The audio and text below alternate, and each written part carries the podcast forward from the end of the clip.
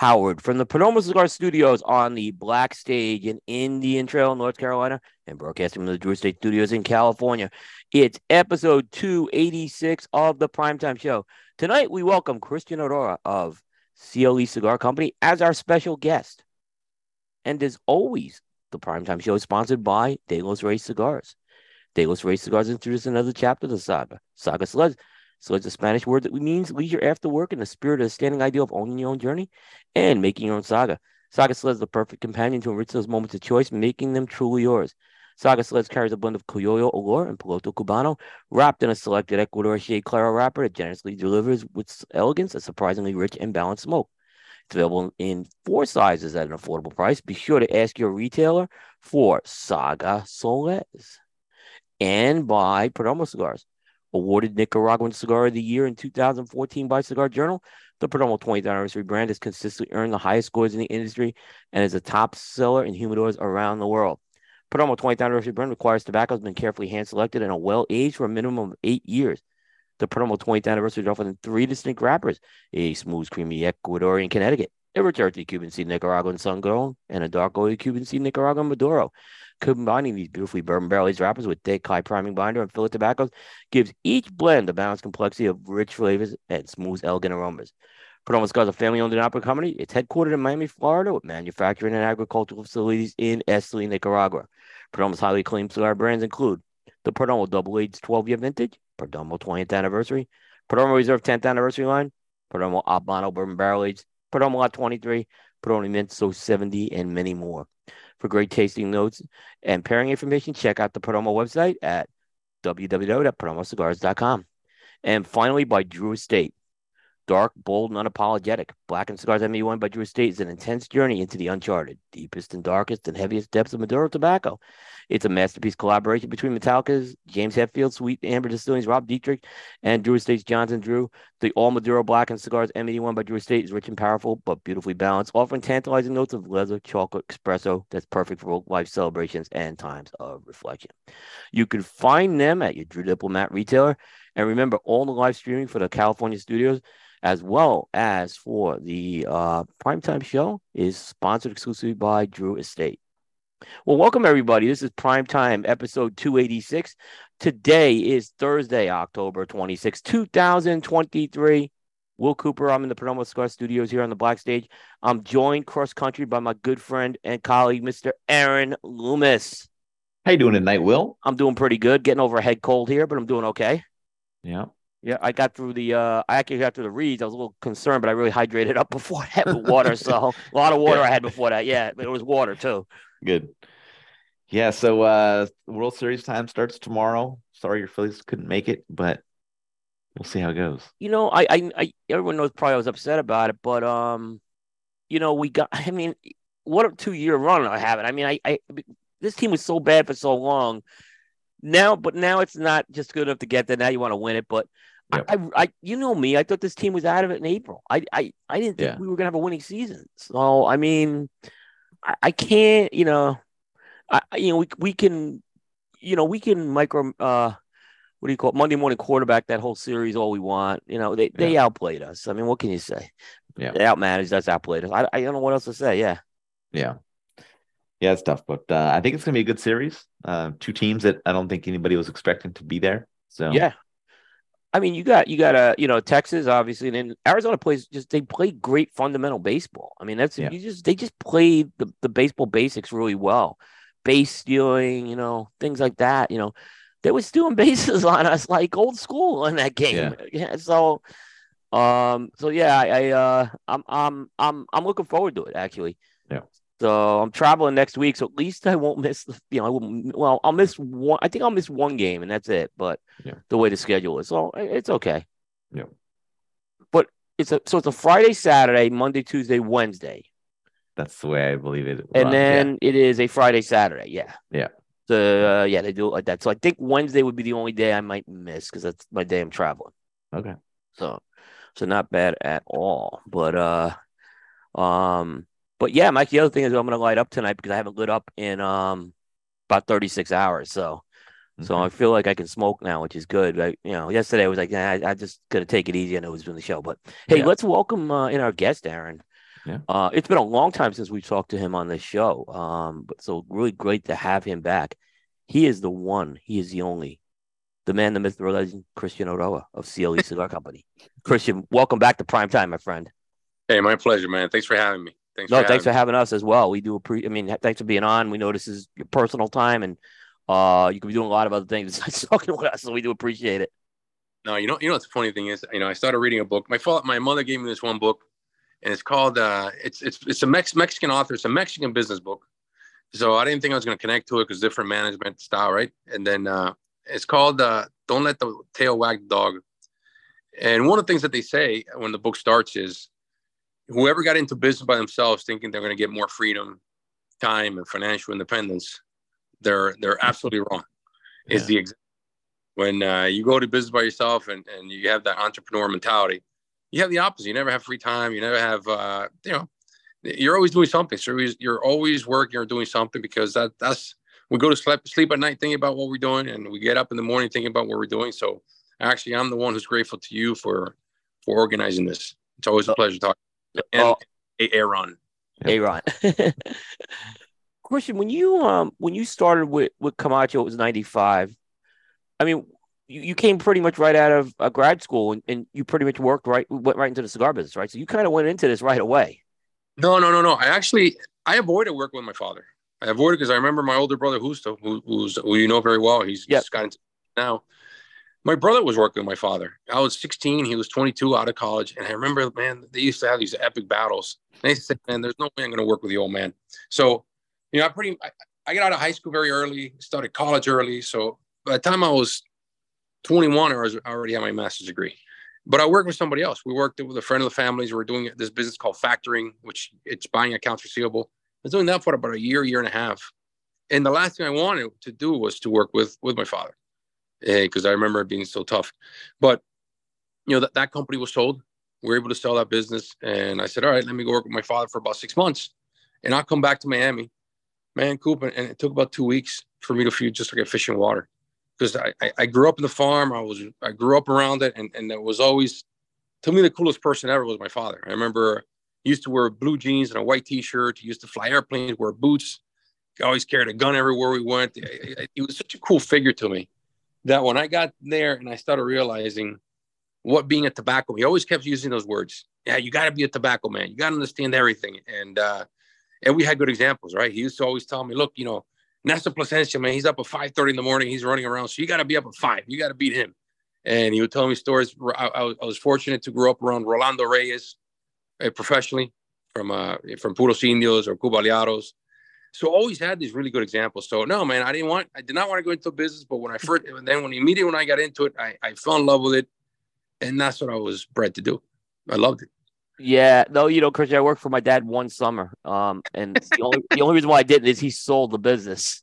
And I, I don't know, you know, I think if I would have told him I would come, and I was in college, I think I would have told him I wanted to be on full time, he wouldn't have sold it. Um, I kind of regret re- regret it, you know. I, I never knew why he did sell it when he did, but he did. Um, but let me tell you that that summer was brutal for me. he was hard on okay. me. it was it was driving it was driving uh, limousines and sedans, and he is very particular. So uh, he busted my yeah. Yeah, I, I remember. Uh, so I started working in 95. 95 was in the middle of the cigar boom, and for some reason, and I got this from Philip Schuster, our, our good friend from uh, from Germany, who just he's retiring this year actually. Oh, really? So, yeah, man. So Philip Schuster told me that cigar booms come every 25 years. We don't know why, and it's true. Like the Roaring Twenties, right? Then uh, World War II, and then 69 was the next one, and then 95, and then 2020. So for some reason, they always come. Every, so in 95, we're in the middle of, of, a boom. Everything was increasing. So, you know, my file is very much against buying tobacco from other places, but we had, the man was incredible. Our, our, production was sold like 19 and 20 months ahead of time. So I remember ordering tobacco from from Indonesia of all places. And I tried to sneak the tobacco in there because I had the credit lines, I had everything. So I ordered the tobacco. And usually Saturdays, you know, is the day that my father and I would spend most of the day in the farm. And that Saturday, I said, No, Dad, I'm going to stay in the office. I got some paperwork to do, which I never did. so the old man did because I knew the container was coming in Saturday morning. Saturday morning. So the old man, man, obviously way smarter than I was, still today. So well, the old man pretends to go to the farm, And when I'm unloading, I'm there unloading the container with the rest of the guys, all, all excited about these bales. I see the old man's truck pull up. I go, oh man, this going. Oh, Did we lose him? we lost him. Oh, he just just died right Yeah. in the middle. Of, We'll We'll see if give- he comes back in. we'll see. We'll see if he comes back in there right now. Uh that uh, that was. I thought it was me for a second. I just switched the screen, and I and when I did, I thought maybe I hit the wire. Oh, We'll, yeah. we'll give him a second. We just I think we lost Christian there. So uh um but yeah, that's uh interesting stuff, you know. Um like I said, working with my dad was yeah, was, was a trip. Here he comes. There you go. Uh I don't know what I did, man. That was me, fat finger. So, nah, you're all good. You're all good. so anyway, I go, man, it's gonna go like a turn and punch bowl. And I walk into the alt win's office, and already I got my toe between my legs. I'm just waiting for it. And the old man, you know, he's kind of like leaning back. He's he's smoking a cigar. He used to smoke Backrats and, and La Fontana's. Uh-huh. So he's leaning back, and I'm just waiting for it, right? You know, and, and he just, I sit down, and he just starts laughing. He goes, "You know what the problem is? You're never gonna respect me like a boss. I'm never gonna respect you like an employee. But as long as, as long as you're always making decisions, I'm okay. You're gonna make good ones. You're gonna make bad ones. I like that you made a decision. I don't agree with it. I'm gonna let you go with it. But you know, I would rather you make decisions and be wrong than not make any decisions at all and never, Mm. never move us forward. So it actually turned out fairly well that experience. But yeah, man. But working family is a different story. It's completely it- different. It definitely is, yeah. Definitely is. Uh, you know, like I said, I had a short taste of it. You guys obviously have done it. You've done it for quite a long time, uh, which which is amazing. Um, and I've seen your dad at the. I think I've told the story. I've seen his, your dad at the farm. He's up at like five a.m. He's he's watching Fox News. he's uh and he's ready to go. He's like ready to go like at six o'clock. Listen, Coop. I, you know, I remember um, one day it must have been like four fifty-seven, right in the afternoon, and I just leave the office early. So you know, he gets home. He gets to the office like, and our, our house was two blocks away. So he, he goes 20, 30 minutes later. He goes, "Hey, what happened? Why'd you leave early?" Ah, Dad, you know, and, and you know, Coop is one of those that we've all had them. I just didn't want to Yeah. work. I didn't want to go office. I was just completely disconnected. I said, Dad, you know, I, my stomach was kind of upset. I made him up some cockamamie story. He goes, listen, kid, I'm up by 4.15 in the morning. Around 7 o'clock in the morning, my shoulders hurt, my ass hurts, my back hurts. And I'm, you know, 30 years older than you are. So please, I don't ever want to hear you complain about not feeling well ever again. And that was the end of that, man. But he, he- he's tremendously inspiring. Got great energy. And he's still making, he- he'll be 86 in January. He keeps making these 10 year plans. And I Wow. can't get God bless.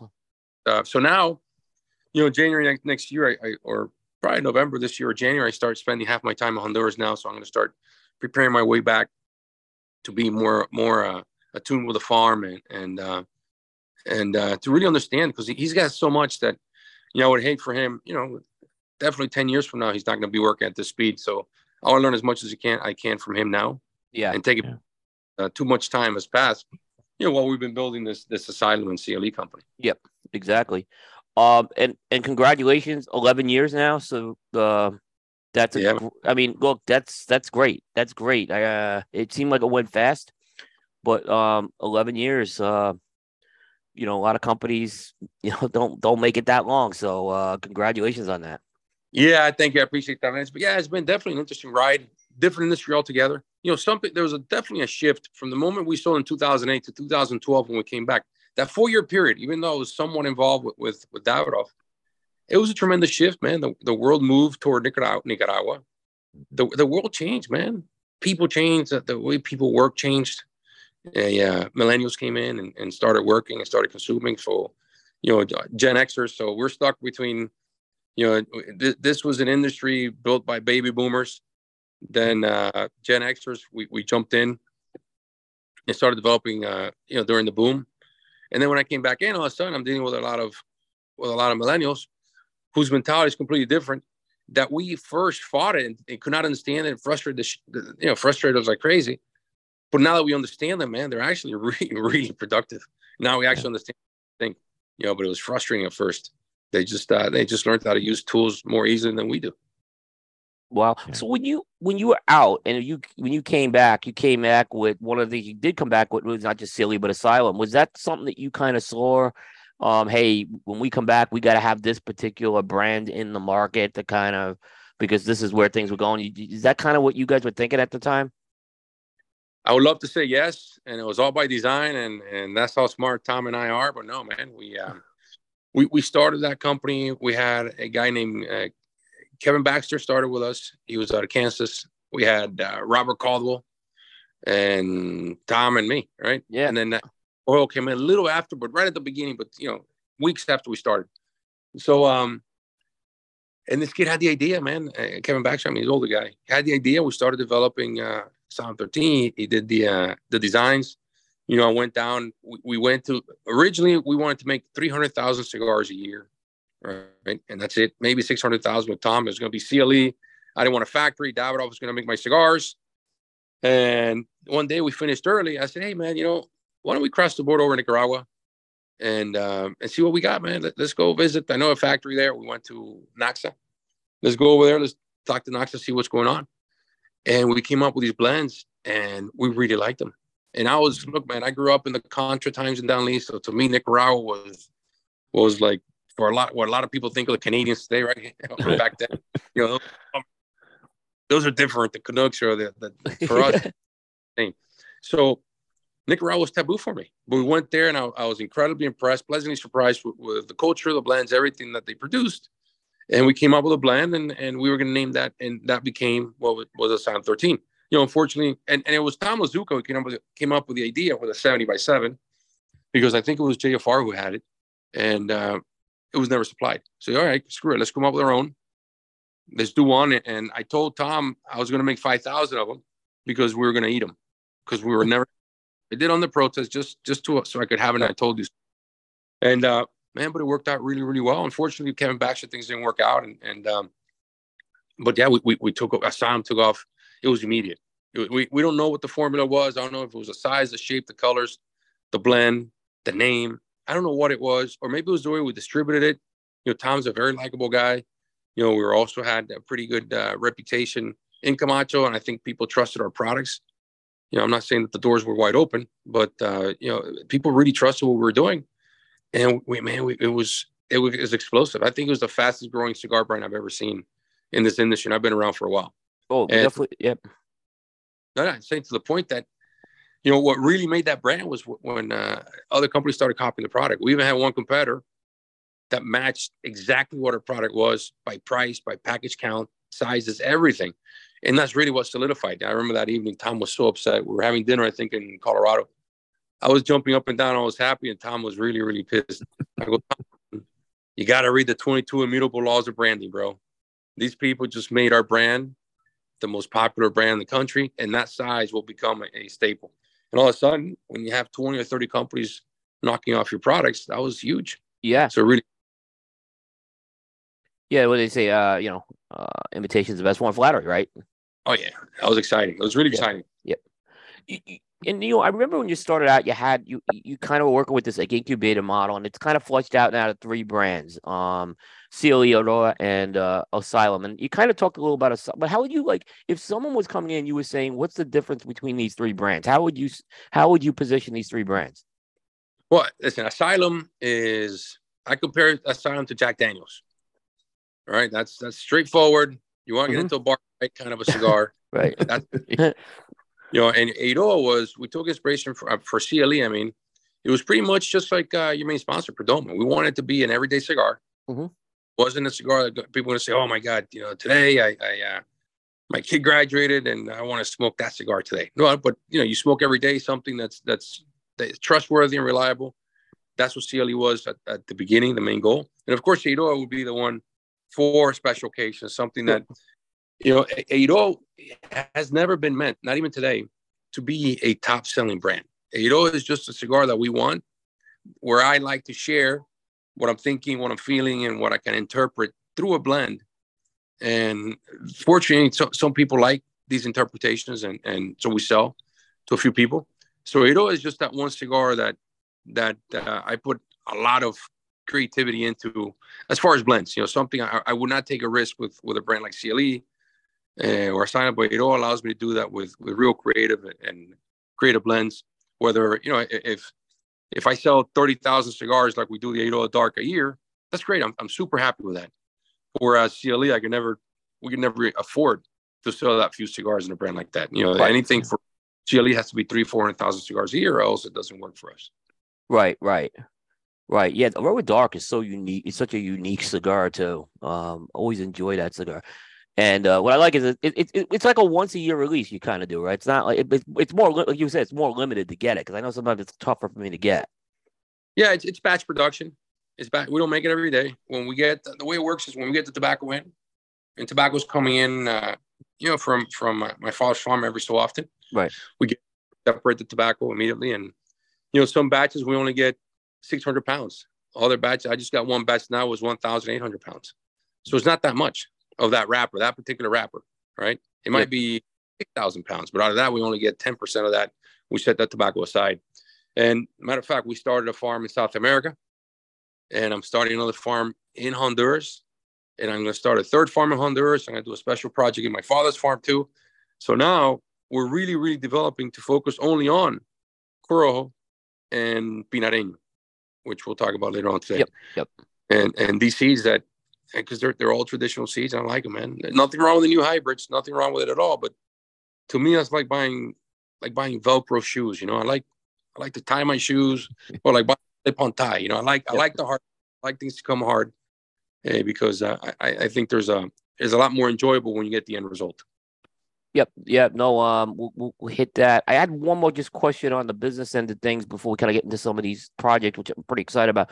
So you made it. There was a little change, I guess, this year in terms of your sales manager. You, you uh, Robert Wright is back with you guys now, right? And, yeah, you know. Hmm.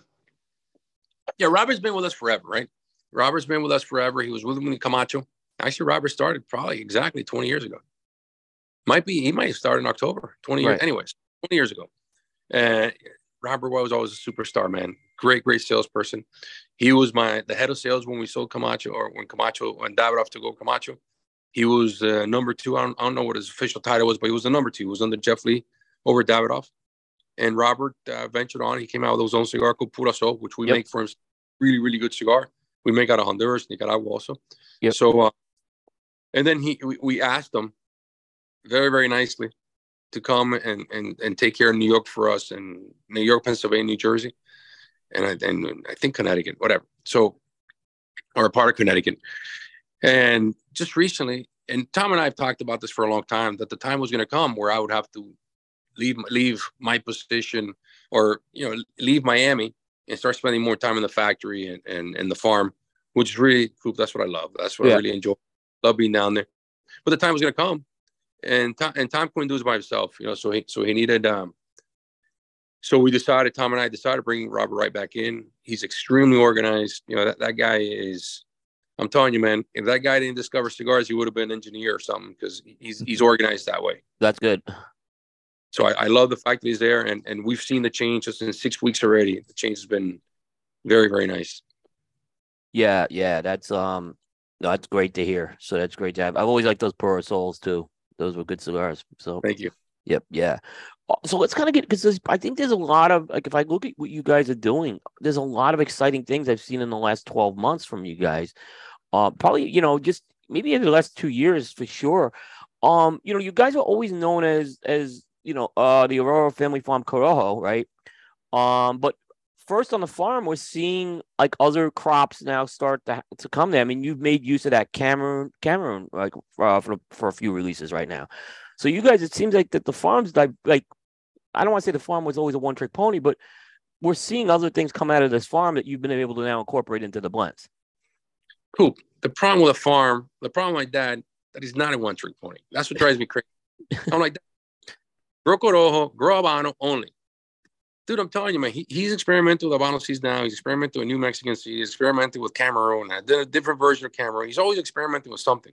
Right. And now, the funny thing is, as much as I criticize him, I find myself in this farm in, in South America doing the same things, doing this stupid thing that, that he does, which I hate.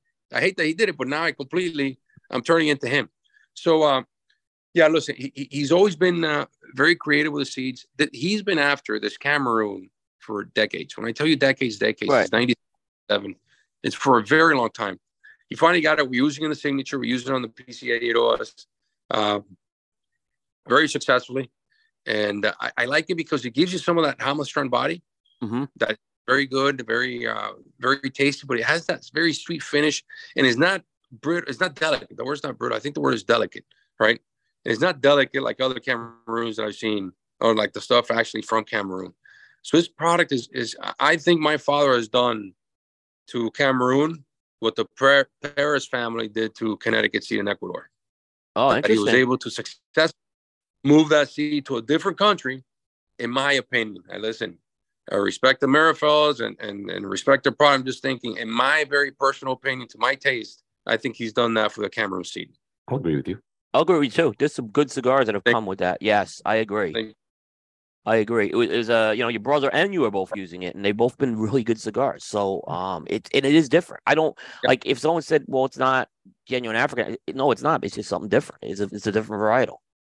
Yeah, we're so. using. Uh, yeah, we're using the CLE signature. We're using that cigar.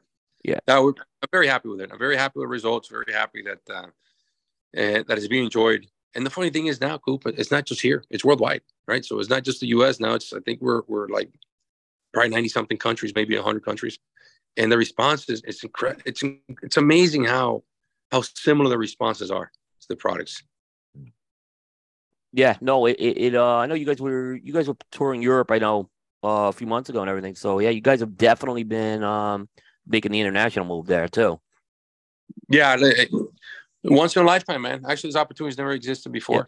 Yeah. You know, we're very fortunate that, uh, Hans Peter Hagman joined us years ago, he, he, we were able to pick him up. He was the number two at Davidoff for many years. You know, he he uh, he left when when Davidoff went through a new CEO and they did some great some some change some changes there. And um, so he was able to really help. To me, the European distribution was marketing. I never saw it as a business. Right. To me, I guy named William Cooper to be traveling in Paris and see my cigars in the store, and to go to Barcelona and see the cigars in the store and be in London because then he would come back to Charlotte and say, "Hey, man, I see those cigars everywhere, so it must be a good cigar." That was my original point, my original goal with it. But as luck would have it, man, and, and I, I seem to be surrounded by it.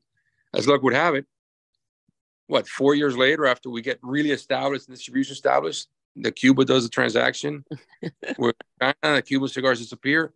Did you know that the, the CLE Habano here, the one we know as Habano here, right. is no over there? That is the de facto replacement for Partagas Series D number four. Wow. France, I mean, it, it is that cigar is such a good cigar.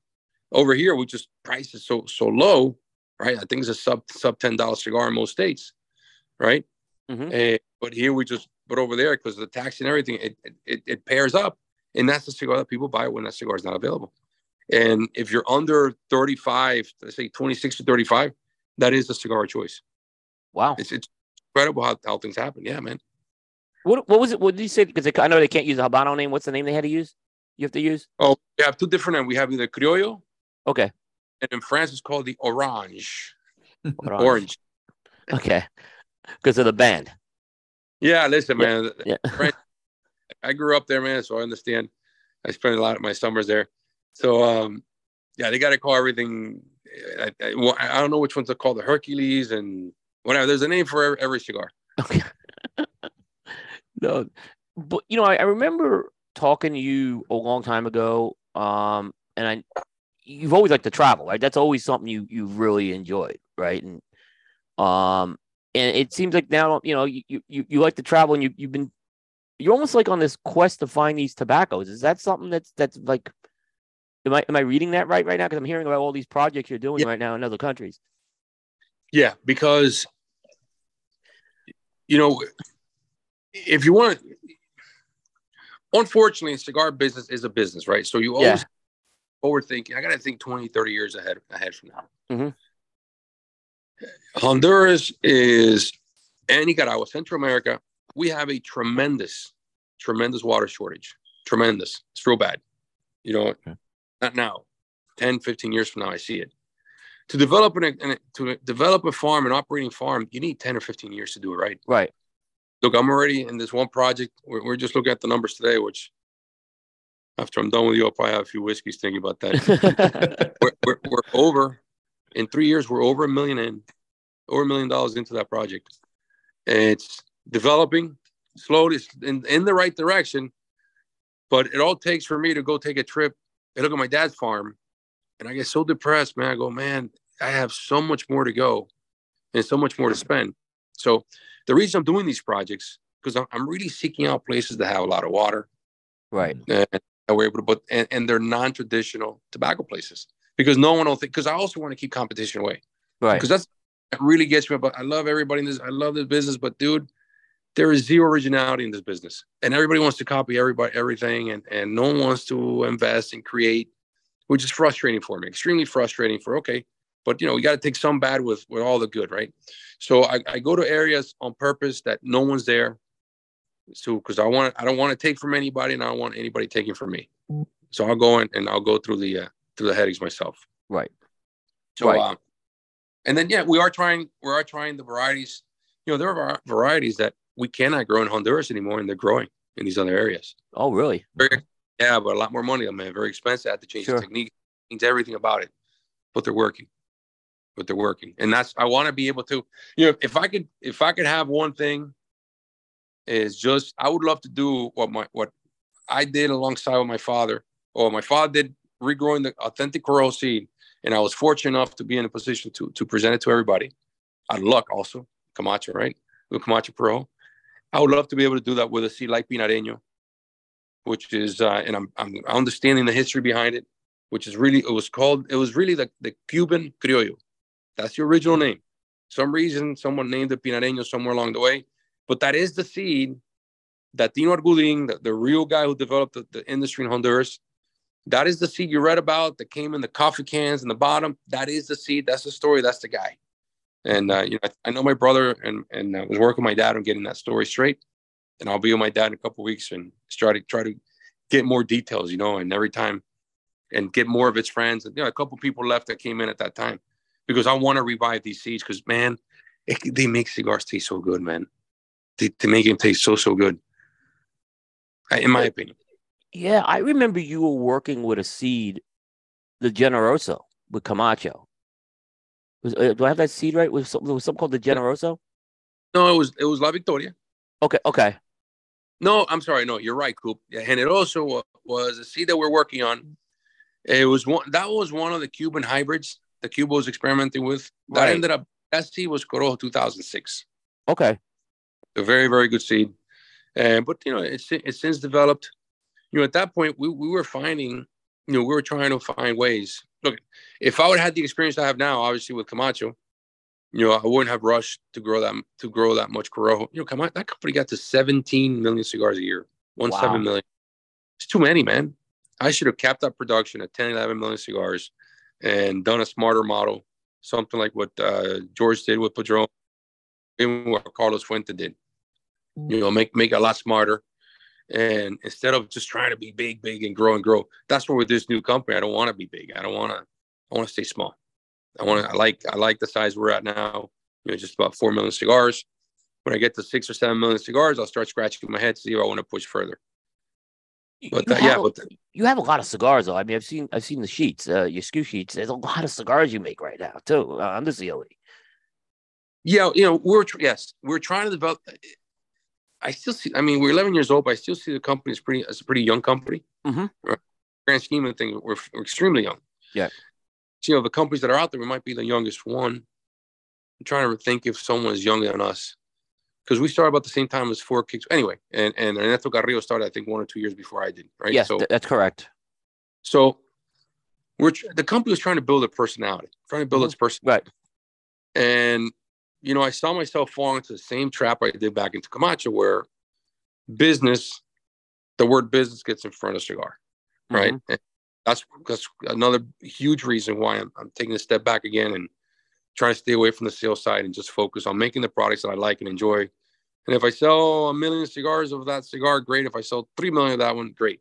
But at least I'm making something I want to do because I think our customers, someone that buys the cigars, deserves that kind of attention instead of me thinking with with the marketing side and the business. Okay, we got to do this to sell that. So some brands that we have in CLE were a result of that, right? And so our portfolio next year will be trimmed by one, two, maybe three different products, which I'm really thinking about now. I'm scratching my head seriously about because I think it's time, man. We got we, we and we're always scrubbing product from our catalog but I think it has to be the right amount. And I, I think if someone's going to spend X amount for a cigar, I think they need to know, and we owe it to that person that he or she know that the person who made that cigar really cared about their experience with the product and not just about hitting a quarter, hitting sales, hitting a bonus, or any of that kind of stuff.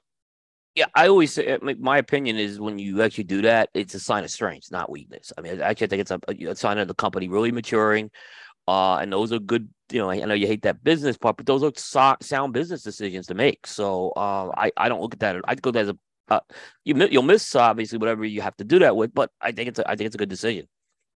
I agree. Thank you. Hey, look yeah. at we're right. You look at uh, and I look at people like uh, Litto Gomez, right? Litto Gomez is is and even guy like my father too, man. I mean, these guys never talk about sales or nothing. They don't care, man. They just make a really good product and they're happy with it. That's it. And and um, and I think we make really good products. And it's, it's when I when I stick when I let those thoughts creep back in is when when I, I start changing my approach to it. So I, I want to just focus on cigars. Yep. So you have one of you, you talked about these South American farms. Um, and you have so these are farms. Are they are they farms you're contracting with? You you, you out like own them no, and yeah. No, it's us. It's us doing the whole thing. Okay. Whole thing, and um, it's different, man. Man, it's different. It's just a right. whole different story, and and the, the amount of obstacles. It's funny because anything and everything that can go go wrong does go wrong. Anybody you talk to is 100% of the people trying to you're they're on the take.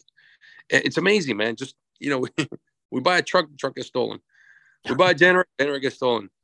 Uh, uh, we rent land, it was fake land. You know, anything and everything you can think of. Right. And do the solid foot to get solid footing in there. I mean, I'm telling you, a million we're in there last two or three years. I, I have to tell you that probably three or four hundred thousand have been wow stolen away or, or scammed out of. It's amazing, wow. man. Wow. But I believe so much in that project. I believe in that much in that that that area that I'm in that uh, we'll keep we'll keep chugging along, man. We'll keep yep. doing it because I do it. And I, you know, the funny thing is, I was with a uh, with this guy works for this Rupert Rupert Miller, super very organized, extremely organized guy. You know, he's you know, matter of fact, he, he's militant. He drives me drives me nuts sometimes. So we share we share a nice smoke. You know, he he sits next to me. He sees my frustrations when I lose when I lose my crap, you know, I, I, get all pissed off. He sees it. So we were in Honduras a couple weeks ago, maybe three weeks ago, and I finally tried the first batch of that tobacco. You know, and I smiled. Right, it was just a smile. And Rupert says, "Christian, how much is that smile worth?" I go, "Rupert, this is a million dollar smile. so good. The tobacco, so good, and I was so happy. And, and it's only filler now. I couldn't get the wrappers that I wanted, you know, so." Um, we I mean we got more in process now, but it really was, and that that that is the million dollar smile. I was so happy, and, and he just he laughed. I, I I like that he noticed, and I like that he appreciated because you know it's been 2023 has been a, a, stressful year, so I'm glad I was able to be with somebody and you know I like and respect. So so uh, I'm glad I was able to share that moment with somebody, and somebody was able to catch it. That's great. Nice. That's great. Uh, so you know you you've obviously started using some. I'm not going to try to pry it out of you where you're getting the tobacco from, or nor nor am I going to try to guess it because I have no clue. But I am smoking the PCA, uh, the CLE PCA exclusive, and it is really good. And there's something there is an there is an intangible I'm trying to put my finger on about this. So um, but you you opted, I guess, to take a batch of that tobacco and, and use it in a smaller runs for each of the your brands at the PCA this year. Yes, yes, we're using some of the peanut Pinareño we're growing down there. Uh-huh. And I said, oh, so this is Pinareño. I didn't realize that. Okay. Yeah, yeah, some of that filler. Yeah, we, we, uh, Coop, we don't mention the blends that much anymore because you know FDA and all that kind of stuff. Right. So we, we try not be not give that many details. But yeah, that tobacco is something in it. You know, I, I think that, and just you know, anytime I mention other companies because of uh, complete respect, because I, I, right, do look right. up a lot of these brands. You know, but yeah. I do look up to a company like Davidoff, right? That's that that survived such a long time not survived, that's thrived such right. a long time. And the brand is so well well put together. Ashton's another really good brand, brand that's really put together. I said, you know, I don't know, man. Maybe I can make a Connecticut that people would enjoy as much as they enjoy those other cigars. Obviously, this cigar is not going to steal business from these guys. It's just I, I want to offer somebody another choice. Sure. And Yeah. I know Padron tried it with, uh, I don't know, what is it, Dámaso? I forget the name. I don't know what the Yeah. name Dámaso, yep.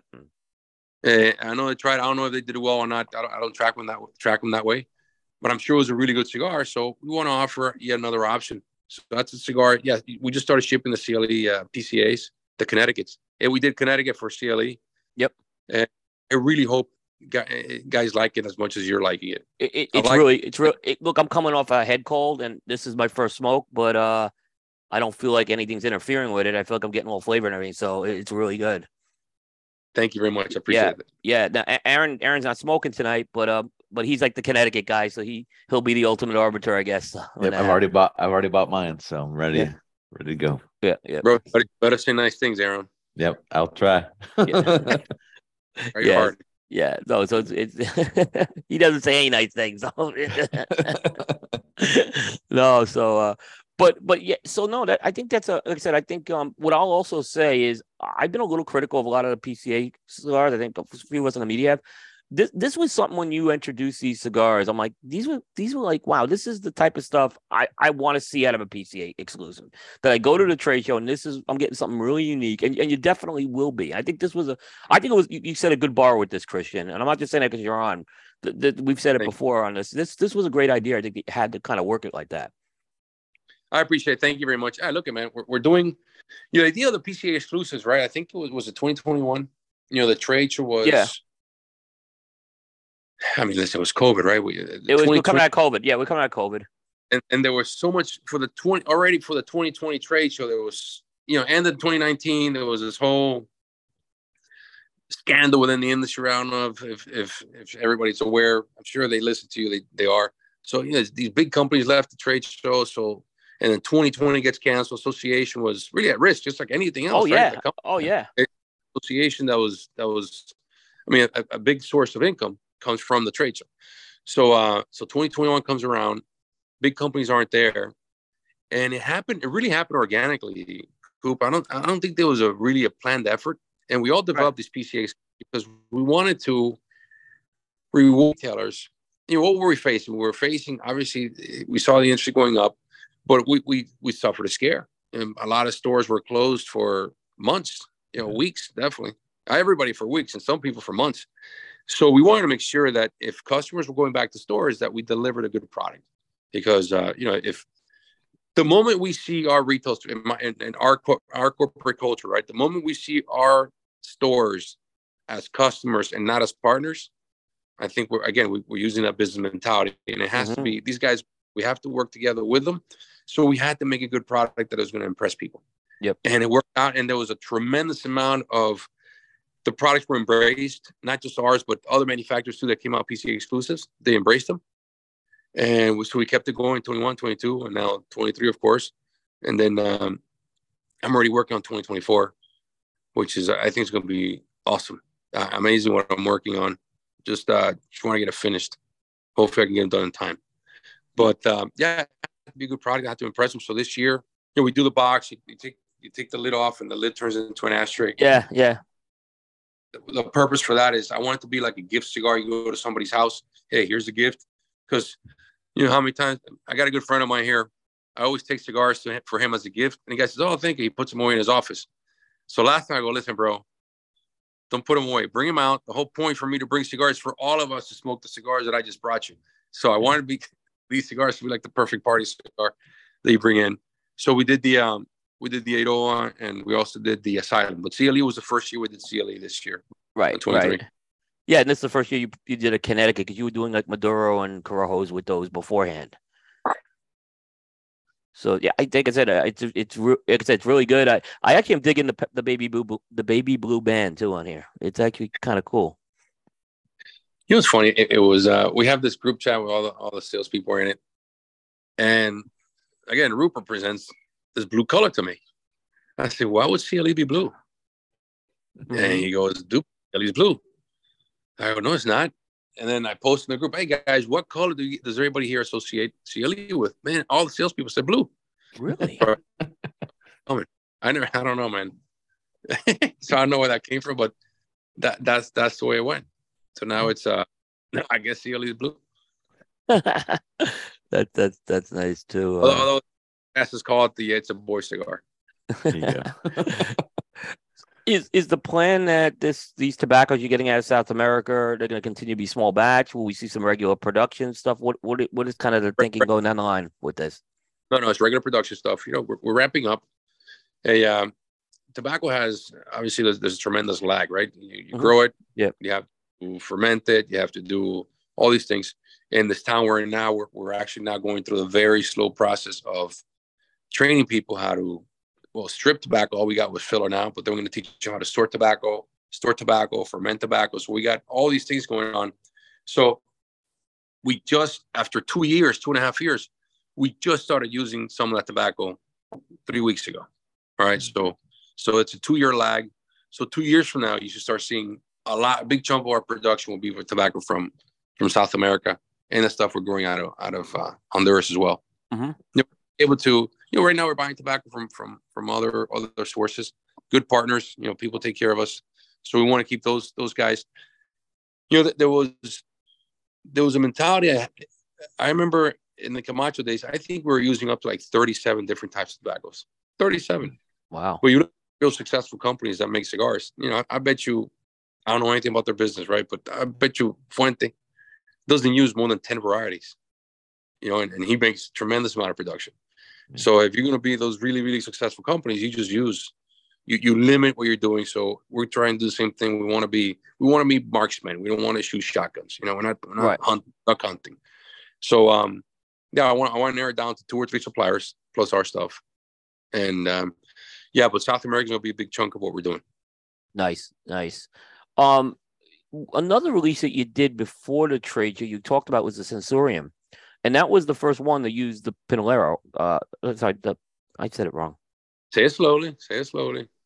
P, P, na, Pina, Reño, Reño. There you go. All right, there you go.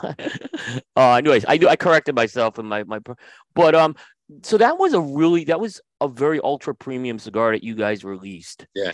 And um you guys took a really interesting approach, I thought, because I've talked to a couple of retailers. You guys went, you and Tom kind of went on a tour with the retailers to kind of introduce this cigar. Um, talk about like why why you went with that approach. I thought it was a great approach, by the way, because I I heard good feedback about this. Oh, thank you. Hey,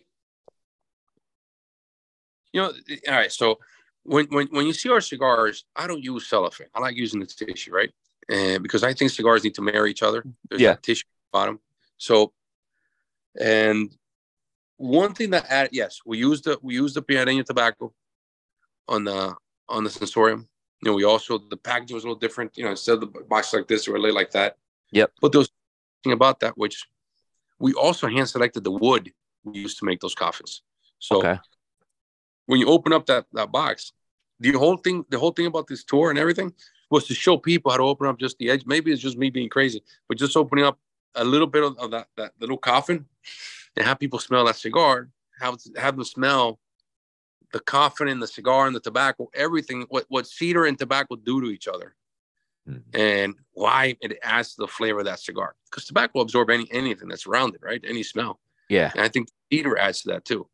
And what I like about the cigar, which I hate about our business now, and I understand business has to be done this way. I hate the fact that in stores boxes are open. So I mm-hmm. like about Sorium like the Asylum 11 or 12 or whatever, whatever number we're in this year, is that they're in inside those coffers. So cigars will hold forever. I mean, you can give that to somebody, I think will hold 20, 20 or 30 years, the cigar will be fine. You know? Yeah.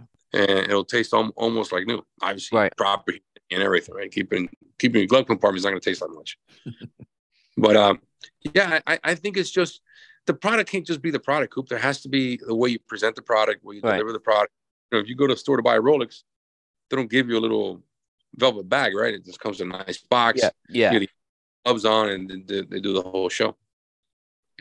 Right, right. No, I, I, I get that too. Um, was there a reason why, like, because this was I want to say this is probably the most expensive cigar on the CLE the oh, umbrella you've done. Yeah. Was the reason why you decided to go with Asylum, which has kind of been for all oh, practical purposes the for the most part the everyday man cigar. So I was just kind of curious why it went under Asylum. What was the logic with that one?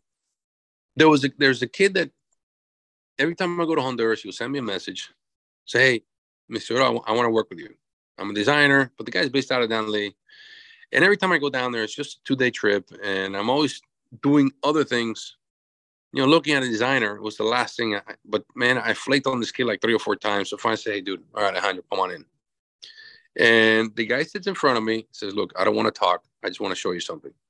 Dude, he opens up his portfolio, and his first picture was a sensorium because he really wanted to do something. It was it, it was um it was going to be supposed to be like it was supposed to be an NFT, right? Sensorium originally, and but you know at, at, that point, by the time we, we got to it, there were rumblings that Litto was trying to do something, so I, I stayed away from it. And you know, I hate I hate doing something other people have done. Right, I get that. Yeah. So it was like a year before before uh, Litto was doing his thing. I was like, dude, I'm I'm, I'm not gonna do the same thing. It's just silly, you know. So, but I, I couldn't get this idea out of my head. And then I said, all right. And I hired the kid because of that. I said, bro, I need you to reproduce that same box. I need you because he, he, you know, he worked in, in manufacturing right. Spain before he moved back to Honduras. Because I was like, dude, there's no way that guy can reproduce exactly what's on that computer. I said, bro, make me that box. Coop, he made the box just like the image. I mean, the thing looks identical. Wow. Said, Bitch, man, this guy knows what he's talking about. So anyway, I hired the kid. He um Matter of fact, we're doing some some stuff that you'll see hopefully at the trade show. It'll be ready. That's what I'm. That's what I'm aiming for. I actually took a trip with him to Switzerland to to visit this one place and Madrid to visit some other place, just because I, I you know, him and I we got to sync, and I, you know, he's gonna help me get the ideas I have in my head out. So, um, yeah, man. I mean, re- really creative. So that's what we went with Sensorium because it's something that he produced. I want to see if he could produce it in in vivid form and I said, "All right, yeah, man, everything everything came out exactly how he designed it. Better." Yep. That's a, yeah, it, it came out really beautiful. I um, no, that's excellent. Um, and um, and that's an ongoing again. Uh, like you said, that's, a, that's an ongoing thing, right? You you because you don't do one and duns, right? You don't really do a one and done limit. Uh, you, I'm doing Sensorium next year. I'm not sure yet. Okay. I, I uh, it's not yes, it's not no. It just it just happens. Coop. Sometimes I I, I want to do them. Sometimes I'm in the mood to do them, and sometimes I'm not. Right, right. Do it next year. Okay. I'm not sure. Okay. Oh, yeah, maybe maybe it's something else. I don't know. Yep. Just uh. Yeah, I don't know. I don't. I wish I had the answer for you, but I, I don't. No, it's fair. That's an honest answer. That's an honest answer. Um, but you're doing a lot. Of, there's a lot of things going on with Asylum as well because you, you you've introduced the eight six sevens, uh, the cool brews. So so you have these like kind of um, enhanced cigars, um, and it, you know, but I kind of eh, you know, is there any like obviously FDA is all over this stuff right now, but you you kind of going on the market with this. So kind of what's what's kind of what are you kind of thinking with that right now? Well, that project was developed by uh, by uh, what's it called, uh, Wild Bill over yep. in Deadwood. Mm-hmm.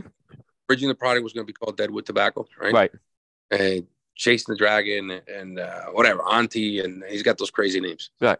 So, you know, when when when we were getting closer to coming to market, you know, I had a I called the the folks over at Drew Estate and say, hey guys, let's let's see what the rules of the game are, and and obviously there was there was some some matters that had to be discussed. Right. We said, let's back out. You know, I, I have to say they were extremely nice, mm-hmm. very very very pleasant. It was it was extremely friendly. Everything was extremely right. friendly until it didn't get friendly. But you know, but at least as far as we were concerned, we're both sides, everything was kosher. And right, you know, sometimes you need a third party to help you to help decide, right? So the, right. it's a referee. Yeah, I wouldn't call it a lawsuit. I think it's more like a referee. What they're right, right, a mediator or something like that. Yeah. Yeah, I, yeah, I don't know exactly what their process is going to be, so I don't. I stay out of it because I don't want to know too much, right? Right, but, right. so we say, Tom really likes these blends. You know, T- Tom is uh, has Tom has a really good feel for that brand for right. Asylum, and he really likes the products that that they're, they're that, that they came up with. And uh, I think November we start shipping the first first batches of those products. Yeah, FDA is all over it. We don't know what's going to happen with that, but you know, people want them. People want to try them. They want to try something different and, and a different interpretation of of of of an idea. Yeah. You know, and they came up with these crazy. I don't even know what the hell. I don't know what the, the aromas are called. So, um, hey, I just sometimes I, I have to admit that I don't know, and I just kind of step back and enjoy the show, man. Right. That these guys go. I mean, that there are crazier than I am. Yeah. And I don't know if Tom Lazuka's all. totally, totally understood. Totally understood. That's uh, yeah. I was like that cool brew. I really like the packaging on that one too. That that uh that blue and black was really cool. Bro, I think that was um this kid Raul that came up with that that that that color for the. Uh, I don't know if it was Raul or Tom that came up with it, man. But I'm telling you, man, Tom, Tom is such a good feel for that brand, mm-hmm. even for Asylum very beginning. Yeah. I, I if Tom hadn't been with me, out Asylum wouldn't be what it is. I can tell you that. It's amazing. Right. So, uh, I mean, the guy, the guy really understands the brand. So, whatever, whenever it comes to that brand, I say yes to whatever he wants. Yeah. Ninety nine of the time. Right. Right. So, so you're not, you guys aren't gonna make the 110 ring gauge cigar, though, right? Dude, that is the dumbest, dumbest. why that, that company has it in for Tom? I mean, I can assume why, but I mean, it's this. I, I think hatred. So, what I might do, just jab in the eye. I think one hundred point one by ten. you it's so silly, man. but whatever. I think it's fun. I mean, to, to, to be in somebody's head like that is, is actually pretty cool. oh my god. Dumb, I, that, that, 90 was tough to smoke, Christian. I gotta be honest. I have smoked it. It's tough. It's it's big. I'll tell you that. Put on Instagram smoking one with Shorty. Did you ever see it? Shorty Rossi? Yeah. You Trace, I put up on the on Instagram. that was hilarious. Dude, I couldn't stop. I, I, I, I hard. That thing is huge. I think that's the only one. You know, funny, and I even say on the video, just getting, just lighting the cigar, you already feel like you smoked a 50 by five. There's so much thing to that the same as 270 by sevens. That's ridiculous, man. Yeah. Dude, but the, you don't know how much the cigar sells. Oh, I, yeah, I know. And worldwide. when it first came out, I couldn't get it. It was the second. I had to wait for the second batch to come before I was able to to procure it. And I had a retailer basically promise I'll put a put, put a couple aside for me. That's that's what happened. That's so silly. Man. Yeah, yeah, yeah. That's what I know. I'm happy came out and, and, it's fun. Yeah. So then guys came out with 100 by 10. I was like, oh, cheese and crackers. So I might do one time 10, 10.1. 10.1. I might do it just do it. I, I want to have fun. You know, and I actually, uh, I don't think I ever met him. I don't think I ever, I don't, whatever the, the president or whatever, and I don't think I ever met the guy. And I called somebody the other day. Go, bro, let's let's let's let's go have lunch, man. Let's see what's going on. Oh, I don't know. I don't know if he wants to. Right. You tell me, man. Whenever you want. Super nice. I just think I, I know Tom was pretty. Tom was pretty good, cool, but like he was, like he. I know him and Terrence were kind of like you know having some friendly banter about it. So I mean, I know those two guys were okay. Yeah, but yeah, I understand there's things that happen sometimes with that too above those. So Terrence is one of the nicest people I've ever met. He's such a nice guy, man. Yeah. He's such a nice guy. Everybody, I mean, a lot of people there, man. Right, right. Yeah, you know, palm, Dave Palms with him now. Very nice guy. Yep, Dave. I know Dave for a long time. He's our he's our guy here. Yeah. And uh, he was you he was with you guys for a while too. Yeah. Yeah, yeah. And Fabian's yep. with him. Oh, nice man. I like them all. I like them all. I think, yep. I think actually, if we got together, we could actually have some fun with this project. I agree. Instead of I agree. I, I agree. I agree. I like Tom all the says, folks. Tom says the 130 by 13 is the next one. Yeah, I know that shit. it makes you sense. It makes sense though. It makes sense. You know why Tom says that? Because he's not at the factory. That's right. I can't imagine how you have to put something like that together. He's not oh, gonna have to tell everybody all that thing, man. It's not gonna be me either, but you know, someone's gonna have to tell him. And someone's gonna have to give the order. So I don't want to. I don't want to. I don't know. Yeah, he, he he has been telling me that. Man, we got thirty. It's gonna 30. it's gonna sell. It's gonna sell. I'm telling you, it's gonna sell. I'm, I'm telling you, it's gonna sell. I hope he's not listening to this thing, man, because he's gonna be he's gonna call me over. Hey, man, you know, see, see, Coop, Coop he's gonna Coop says he's gonna sell, so he's gonna sell. I, I like, but the, the, but the ninety was too big for. I gotta be honest, it was just a little too big for me to smoke that. I gotta be honest. It was it was a fun smoke, don't but it was just a little too big.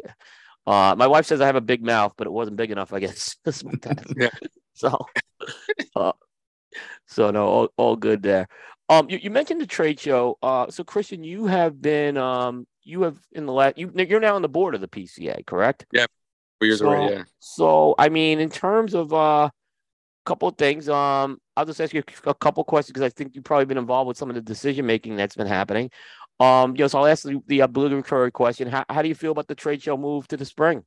Did you support? Is that something you supported? Yeah, You think it's going to yeah. work? Okay. Any year for decades. I'm telling you, for decades, everybody's been talking about how because the July trade show is always the, the, the cheapest we could find because we're not a very wealthy industry, right? So, and July seemed to be the time that Vegas is the slowest, mm-hmm. and Vegas would take us in. And by the time a lot of people would shoot, you know, first in the night when the cigar boom came came, we were so far behind in, in shipping products that by the time the cigars would ship, people would order, you know, show would be late July or August. By the time cigars would ship, it would be October, November before they were arriving in stores. So stores were like, hey man, my season's almost over. I can't be receiving cigars December 15th, right? It's not good for us. Right. So by moving the trade show to March or the first quarter or, or whatever, that Easter time, first quarter or end the first quarter, beginning second quarter, it allows us to be able to ship the product to customers because cigar business is, is a perfect bell curve, right? It starts season opens in April and it goes back down in October. Yeah. So now it allows us to go into the trade show to ship products right. You know, imagine now shipping products May, June. It, they hit stores right when stores are rocking. That's when everything's open. That's where be where where customers tend to buy cigars a lot more, consumers. And uh, so we hit this. We don't, you know, by hitting the hitting the industry after the season's over, we weren't helping us Right. ourselves that much. And um, you know, there's never a perfect time. It's always a very hard thing for for us to decide. But I think that that was pretty decided. And the feedback I think has been so far. I, I can honestly tell you, in all my years of being involved on the board or off the board or, or whatever, I've never not heard anything negative about something. I think this is the first time that no one's complained. I think this is the first time. It- so if you have complained, it'll be the first one. so here, here I'm going to tell you. I was at the uh, opening day of PCA when they had, uh, you know, they did the seminars and all that stuff. And when Scott Pierce made the announcement about the trade show going to the spring, standing ovation from everyone in Really? the audience. Yeah, Yes. man. I never New, heard Or-. New Okay. Orleans didn't go quite as well. I'll be honest with you. New Orleans wasn't quite as well, but there was no booing, is what I'll say. New Orleans was kind of lukewarm, is what I'll just say with that one. Listen, Cooper, I'll tell you what, I'll tell you one thing about New Orleans. Uh huh. we did you know i don't know if you get the circle when we started when new orleans became a subject in march april so i remember we did and i helped scott pierce designed like four mail ch- uh what's it called? Uh survey chimp uh, survey monkey all right? Survey monkey. Mhm. and all right bro let's see. And, and the options and they kept coming in overwhelmingly first or whatever spring new orleans. I said dude no man you asked the question wrong pierce. Let's change it, it has to be spring las vegas. I'm telling you we tried different ways and kept coming back spring new orleans i said dude this is wrong And so uh no man but uh, anyway the 200 people that kept responding maybe it was the same guy responding 200 times but that dude kept saying New Orleans in the spring.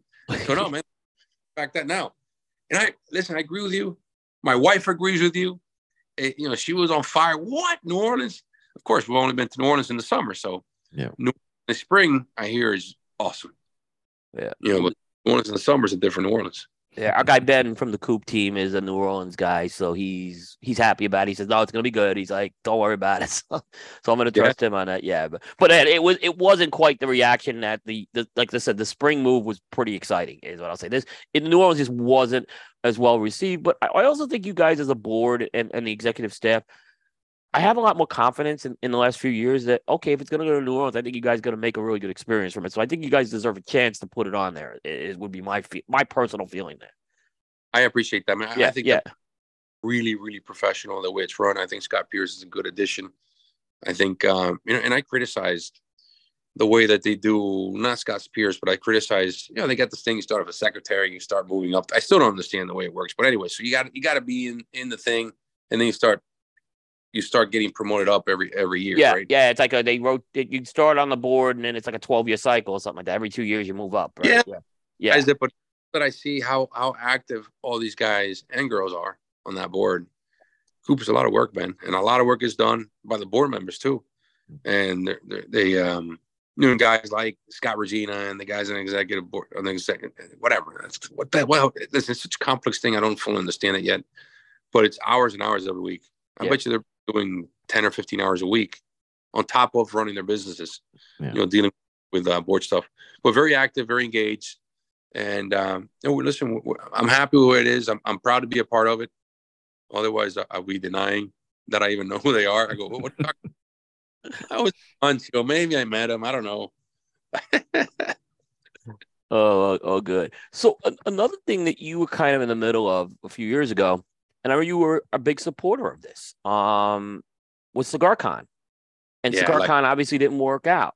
What went wrong with CigarCon in your your opinion? Because you you were very much behind that. I, re- I remember you were up on the stage and everything when that happened.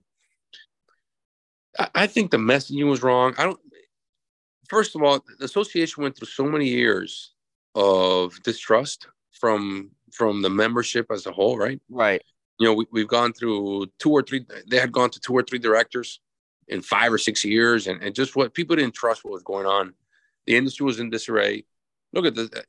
I think we can say that the that the 20 teens were the worst years for the association, as far as people trusting and whatever. You know, Yeah. I don't know when it started, but definitely 2017, 18, 19, people weren't weren't very happy about it. So when we talked about CigarCon, it, it was very poorly, uh, very. I don't think the planning was wrong, but it was poorly announced or poorly messaged, and it just. I don't. I don't think that they were. All right. Let me put it this way. If we pulled off, let- let's say the March move works really well, and if at that point the PCA said, you know what, next year we're going to do a, a CigarCon, the support would have been a lot better because there would have been a lot more trust. Right. Oh, you know, you can't you can't put it back in the donkey. Yeah. So I don't think we can bring that subject up again. It's finished. And also internally, you know, there are some people that work for for a couple of larger companies that were on the board, were part of the decision. Then when management found out, said, no, no, no, that they don't represent us, and, and they kind of backtracked. So it was ah, listen, it was it was a fiasco. Yeah. Was- yeah. But now it's a different story. Association is, is on the right track. They've had three really, really good years and very organized and you know, they, they, they really they did a good job, man. And then now, now this year, and I don't know how you feel about, it, but you have three of the four big big companies back. So that's something. I mean, um, you look I at love- it. You got to look at it as positive or negative. I don't know how you look at it, but but I, I mean, for the organization, I think it's positive. I don't know how you feel personally about it, but yeah, No, listen, I no, I, I think it's as a business is good, man. I think it's gonna attract more people. And that's the other thing. All right. So what killed the trade show, what really killed the trade show, and there was a a guy named Bill Fate. I don't know if you ever met him, Coop, but he, he's he's probably before your time, 90s. And and uh I mean, I think Bill Fate was there from the 80s, right? okay, yeah, I don't So- remember him. Yeah, he ran that thing with Iron Fist, Iron Fist. So I remember when industry after the boom, when people industry started becoming more corporate, he used to send out these notes and said, "Please, you know, we need to protect the trade show, so don't offer specials or deals before the trade show." Right. What ended up happening eventually was all these companies started offering deals before the trade show. So if you were a, a small retail store, and you know, getting to the trade show is an expensive proposition. You know, if you're if, if you're a retail store, that person invests easily five to six thousand dollars to go to that trade show because it's not just the hotel and airfare and the meals, but it's also hiring somebody at the store or making sure this guy can cover for you and, and picking that guy up and working different hours. So there's a tremendous amount of agita for a guy to go to a trade show.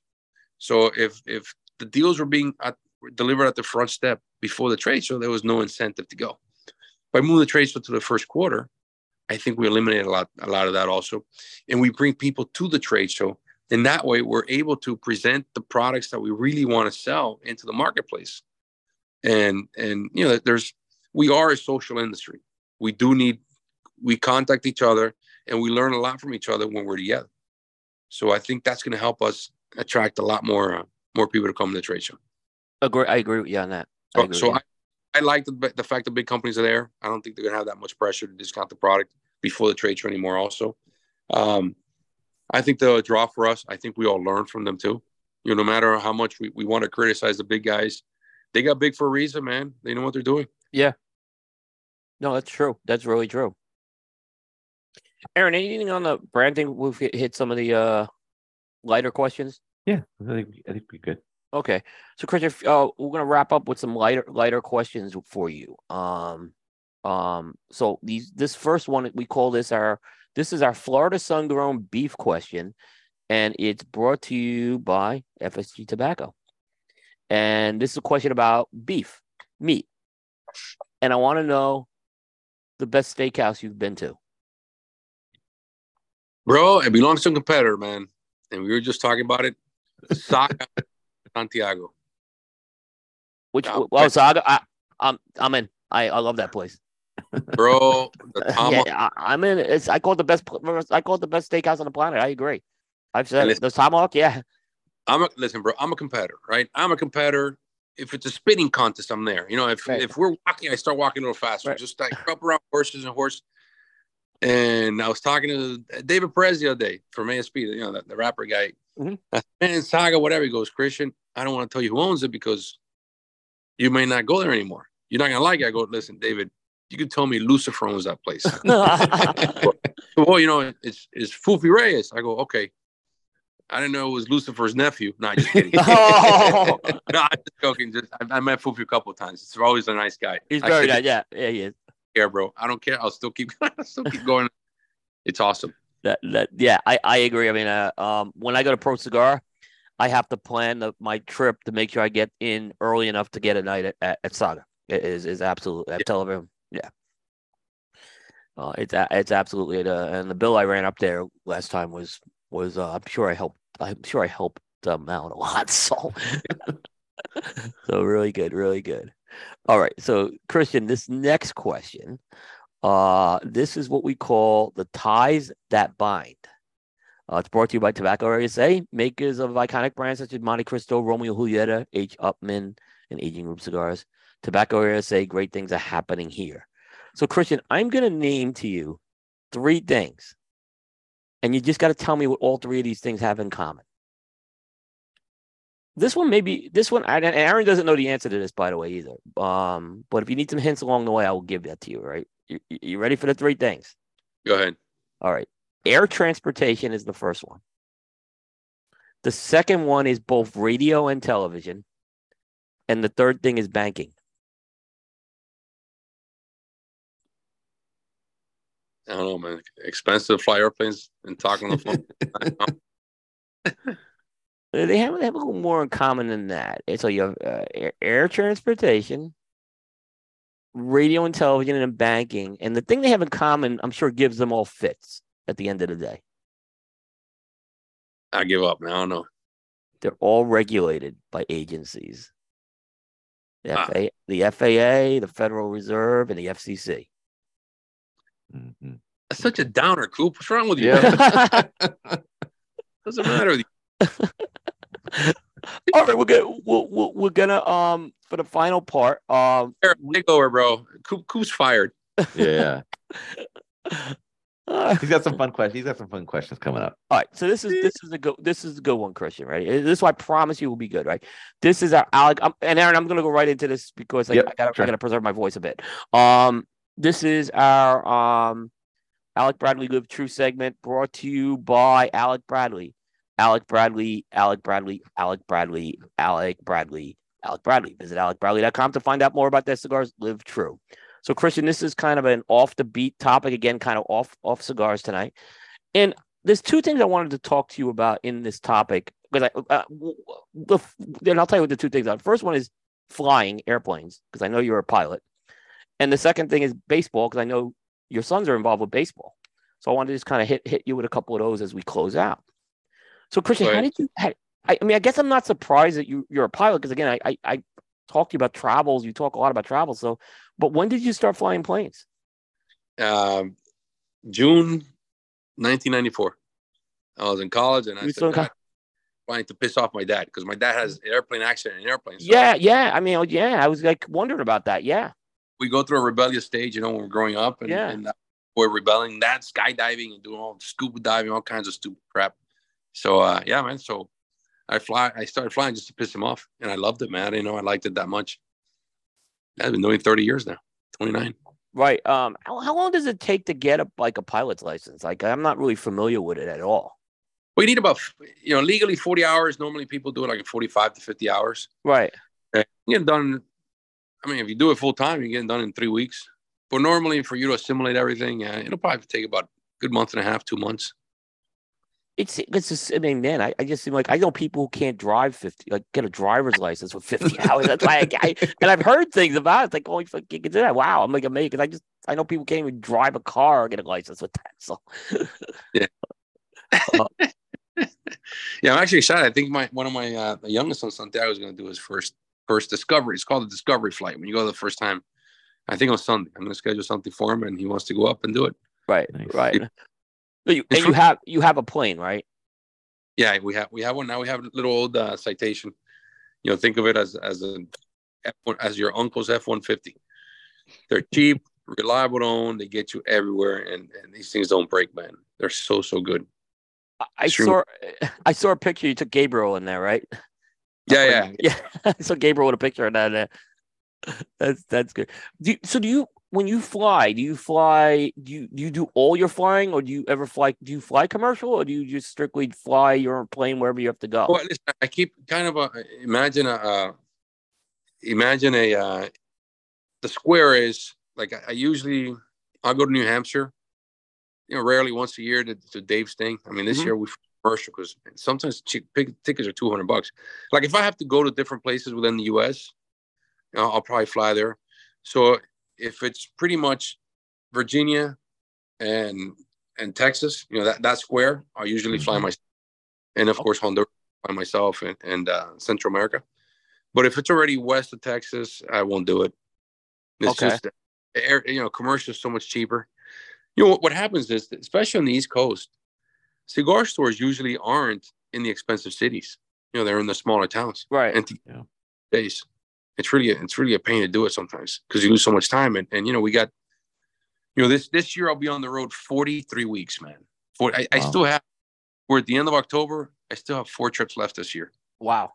Which is um like I, I like I could reach platinum with the trips that I have coming up the next three right. Right. And, and yeah, next three or four trips that I have. So, you know, for me, being home and getting around is, is very important because you know I'm, I'm a one man guy, right? You um I mean, I, am sorry. Of course, Tom's involved, but Tom's not in the manufacturing side. He's not on the growing side. He's he's more on the sales side. And thank and, and you know, thank goodness for him because he takes yeah. off a lot. He takes a bunch of it, and he's also my shrink too. Yeah. Like whenever I grab today, he got a phone call, right? So whenever whenever I, I start spinning out and start going nuts about stuff, you know, he gets a phone call. You go, okay, let's talk. No, but you you just got to be uh, you got to be able to be mobile and get back and forth. Right. You know, right. you know, and we start developing the company even more. I can bring more people in, and, and at that point, I won't I won't even make gold on American Airlines. Hopefully. so yeah, Christian, you have this plane, right? I obviously you have it somewhere in Miami where you keep it, right? Mm-hmm. So here, here's my. I, I never asked this question. I'm kind of curious. So you're making a trip, let's say, to go see Dave up in New Hampshire, right? Mm-hmm. What arrangements do you have to make? Like, okay, you're going to take this plane up there. You have to inform the other airport. What goes on with that? And, and what are types of costs do you incur? I mean, you don't have to tell me the specific dollar amount. Are they, are they significant costs when you do this? I'm kind of curious how that all works. No, so you, you are, you could be sitting in the airplane, fly a flight plane right there. Right. So there's no, and, and, you know, you don't have to do anything. You don't have to let the airport know you're showing up. Okay. Internet, there's one extra step. So it's not that hard, really. Only right. when you come but you gotta let them. You gotta fill out some forms, and but it's all electronic. It's very very simple to do. Okay. And the costs are not that expensive, you know, to to operate this thing because I fly it. Like if I didn't fly, it'd be a lot more expensive. Right. But from the time I used to fly only commercial, owning this thing is only about twenty five, thirty thousand dollars more a year than oh, flying. Wow. Okay. But you know, and, and you know, it was Bob France, the guy who used to, used to own Thompson Cigar, who told me that um, you either give the money to the government or you spend it on yourself because uh, you depreciate 100% of it. So it's all depreciable. So the government pays for a big chunk of it. So wow. it's very, very, very, uh, yeah, listen, if you don't fly, I can see the cost being a lot more. You know, pilots are 130, 150,000 bucks, and most sure. airplanes, two of them. So now you have 300,000 fixed expenses a year. That hurts. You know, me, I'm the only pilot, and, you know, I'll bring some co pilots with me on longer trips, but it's just, it's always just me. So, so when you land, let's say in New Hampshire, right? Like, there's a place you keep the airplane, right? So, is there ever a situation where maybe they run out of room or something? I'm just kind of curious how that works. Yeah, l- listen. Let's say you had the Super Bowl going on, right? You would have a problem, and still they'll find a place for you. Okay. And there are airports you kind of you tend to avoid. You know, I, I won't you won't find me going into Teterboro, which is the, the private airport from New York, right? The New York area, just crazy expensive. And you get these um you know, you get the fuel programs. That's the other thing. When, when you're the owner, the OO, the owner operator, you tend to find the best pricing.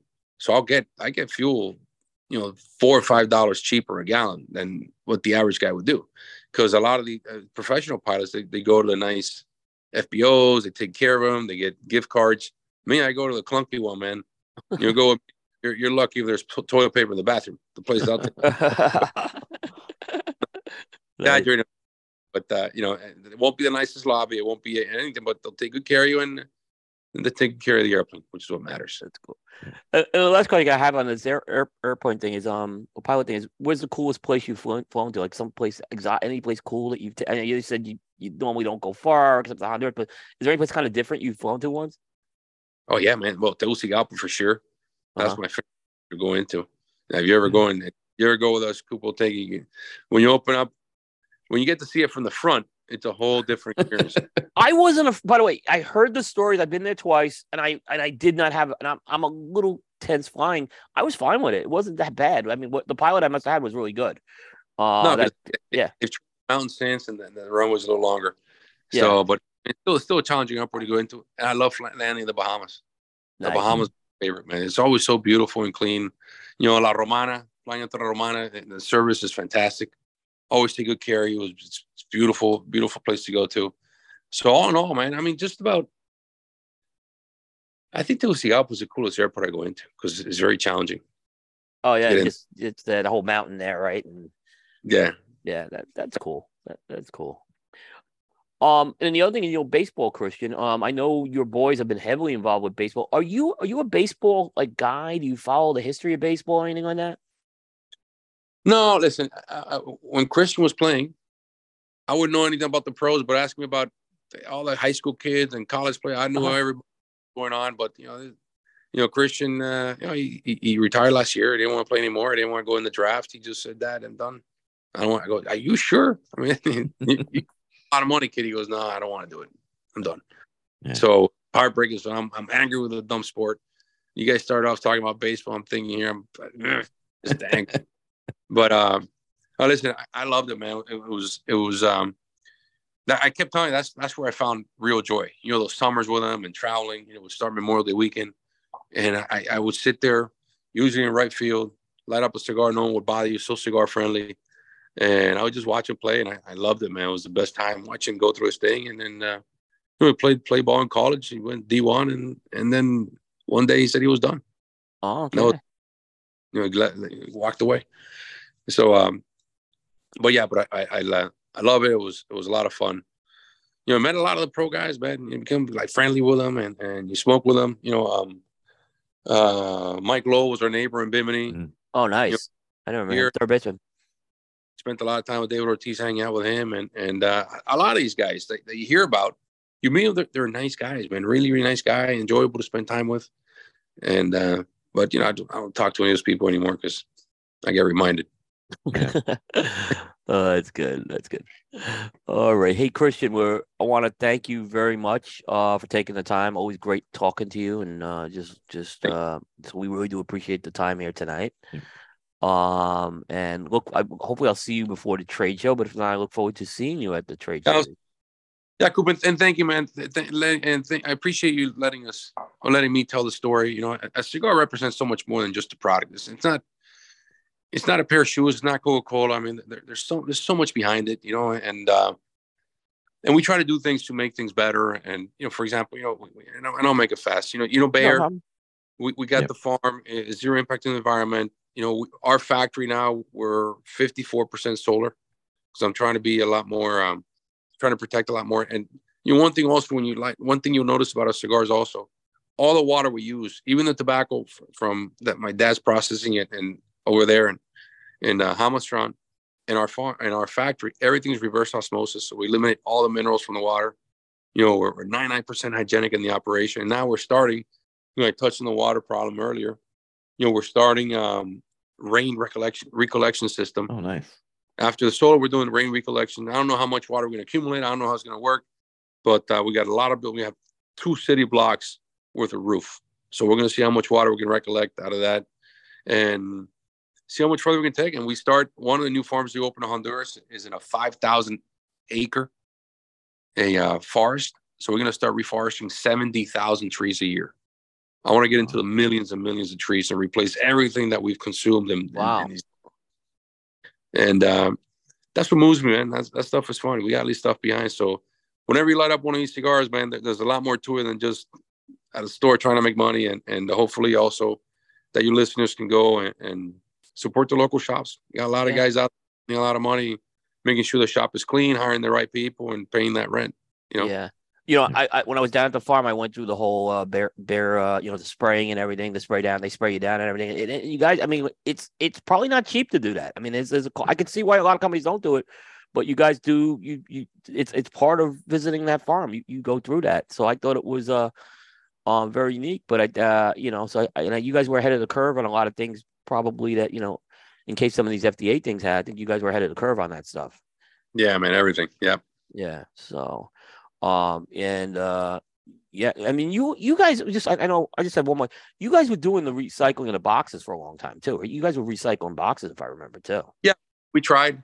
Um, I mean, Padron does it really well, but, but from what I understand, Padron packs their cigars in Miami, so the boxes don't have to travel. You know, we okay. have to. We got the boxes back. We had to store in Miami. From Miami, reship them again. So, right. oh, okay. we were spending more. Yeah, yeah, I can see that and it wasn't worth it for us. So now we're finding solutions for the wood. You know, I'm having trouble getting rid of the cedar. I just I, I, I I'm having trouble figuring out how to you implement cedar somehow, but eliminate cedar as much as we can. We changed a lot of our processes, and we're using a lot less paint. You can see some changes in our boxes now. We're going to use a lot less paint, less chemicals, but less and less and less of the bad stuff, and more of the uh, simpler things. Nice. Yeah. We're trying to see how we can do it better. Very nice. Non-stop. Very nice. Yeah yeah, it looks great. I think you guys uh done some great stuff. And it's like I said, it's, it's exciting stuff if you uh if you're a cigar smoker, what you guys are doing. So keep up the great work, Christian. We do appreciate it. All right, Bye, man. All right, hey, Aaron. All right, thanks a lot, Christian. Have a great night. Yeah, Christian. Thanks again. Uh, we'll see you soon. All right, guys. Thank you. All Bye. right. Right. All right. That is Christian Eiroa of uh, CLE Cigar Company. Always good talking to him, Aaron. Um, I'm gonna try to go through this commercial thing. Let's see what happens here with my Take voice. your time. Don't, yeah, yeah, yeah, fast. Yeah, yeah. I, I, I knew I was gonna crack, and then Christian was gonna make fun of me. Like I didn't, want, I didn't want that to happen. But I, uh, so um, we were actually gonna mention JRE tobacco. Uh, the authentic Corojo leaf is one of the most robust and flavorful tobacco leaves out there. During the golden age of cigars of Cuba, was a leaf of choice to make some of the world's greatest cigars. Because it was one of the most challenging ones to cultivate, it fell out of favor by the 1990s in the Jamastran Valley in Honduras. Julio Eiroa took on the challenge of growing Corojo seeds from the original seeds, and in two, excuse me, growing Corojo from the original seeds, and in 2000 they successfully reintroduced authentic Corojo back to the market. With over 50 years' experience in the tobacco business, from growing and curing tobacco to cigar production, the JRE Tobacco Farm has been able to continue to deliver products to market with authentic Corojo. Now with JRE Tobacco, who in the Sun and Justo brought their very own brand to market, each containing the authentic cut of whole leaf. Aladino is available in a wide variety of blends, including the latest release, the Aladino Sumatra, and each represent the golden age cigars from 1947 to 1961. Uh, now available at your local retailer, be sure to ask for JRE Tobacco, a legacy that is tasted in every draw and by Corona Cigar Company. At Corona Cigar Company, they take uh, pride in the fact that they're cigar fanatics just like you. That's why you'll find the best selection of the rarest and finest premium cigars available anywhere in the world. Plus, they have special limited edition cigars available exclusively to Corona Cigar Company from famous international cigar makers such as Padron, Aganorsa Leaf, Drew Estate, and many more. Uh, they have the best cigar selection, best customer service, and money saving discounts, cigar prices. But don't just take their word for it. Forbes magazine selected Corona Cigar Company as best of the web. Corona Cigar was voted a top five internet cigar retail by Smoke Magazine, and Cigar Aficionado magazine wrote Corona Cigar Company, the largest best stock cigar shops in America. You can place an order online at Corona's website or visit one of Corona's five Central Florida cigar superstars and cigar bars and see for yourself why Corona Cigar Company is the ultimate cigar experience. I made it. okay. Um, I didn't hit Chris when I asked. I asked Christian actually if he was the baseball historian. Yeah. I said, I'm, not- I'm not gonna hit him with the question, so I kind of Yeah. moved it moved it here. Um, but let's get into our this day in sports history question.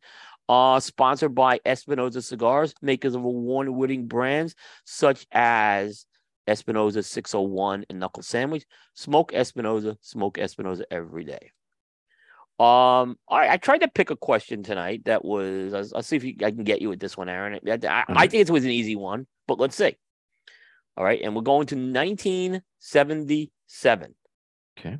and this pitcher became the first AL reliever to win the Cy Young Award. Not the first pitcher, but reliever. There was a reliever who won it beforehand in the NL. Okay. But today they that uh, when the when the when the World Series ended early, the awards came out earlier. So t- the Cy Young Award was awarded in 1977 to this pitcher. Okay. Um, I'm gonna take a swing at the only guy I can really think of that might qualify, and that's Goose Gossage. It's a good it's a good answer. It's not the answer, but that's a good one. Okay. That's a good one. Um, so this guy actually played on the same team as Goose Gossage. Ah, see, I don't remember who he was with in '77. I was. I'm assuming that he was with the Yankees at that point. He was, yeah, he was with the Yankees. He was with the Yankees. He had 26 saves for the Yankees, and he and he actually did win the uh, the Cy Young Award that year. Um, and it, It's-. As soon as I hear it, I'm gonna feel Yeah, dumb you'll- for you'll- not thinking of it. But Nah, um, again, you know, if I, I get for me, it was an easy one because again, I grew up in New York. Um, but the answer, hold on, give me What- one. Give me one second. Give me one okay, second. okay,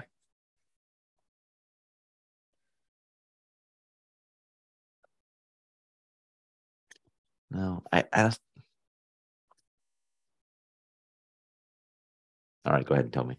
All right. I'll tell you one more thing. He actually did play for the Phillies afterwards, and he was on the 80 team, but I don't think he was on the World Series roster, by the way. But he, he actually did finish his career with with the Phillies. Yeah, you'll Um, have to tell me. It is Sparky Lyle. Okay. Yeah, I would. I wouldn't even have guessed that.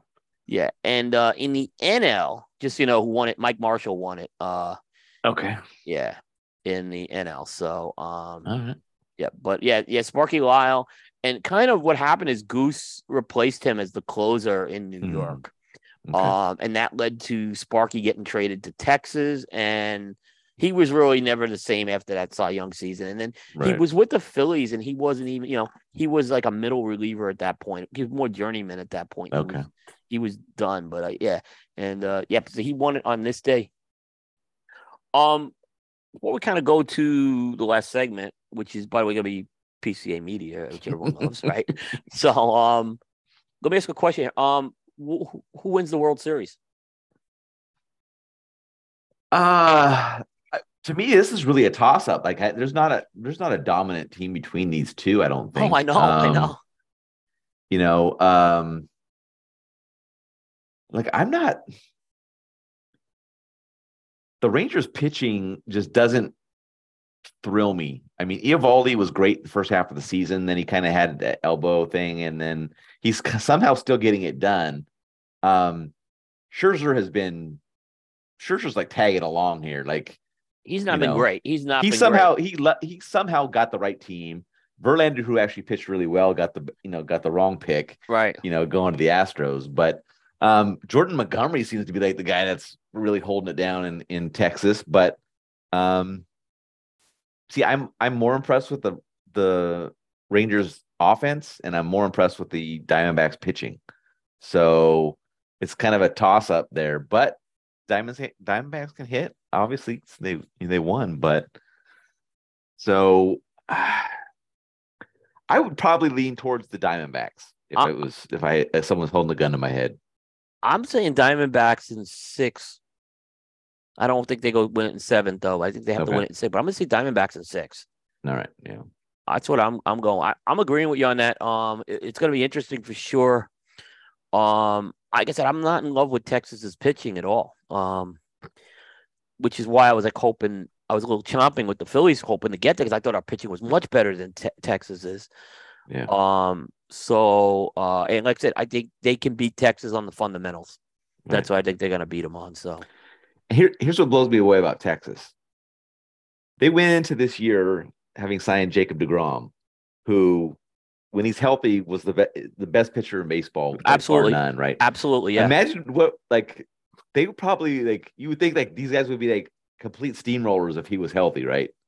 Like it would be like whatever game DeGrom's pitching, like lockdown. It's like you got two two automatic wins in the World Series, right? When he when he pitches, Yeah. and then you know the rest of the that the rest of that crew can do what they need to do. But it's just amazing, you know how you know they they took that huge of a hit early on and they just kept rolling. Yeah.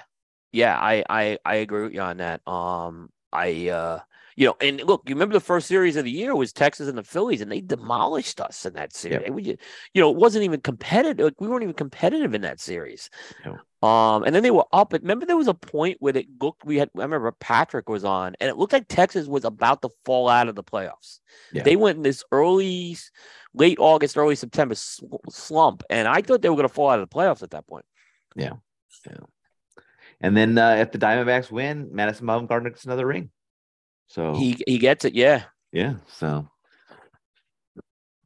That's that's uh and it's funny that he he had texted uh Bochy about wanting to pitch for him, you know, here in the, here in the playoffs, and Right. his old the team that he just you know that he was with last is now going to be playing against him. So I'm sure he would love to get a chance to pitch for Texas against his old team and really Yeah. like, shove it shove it to him.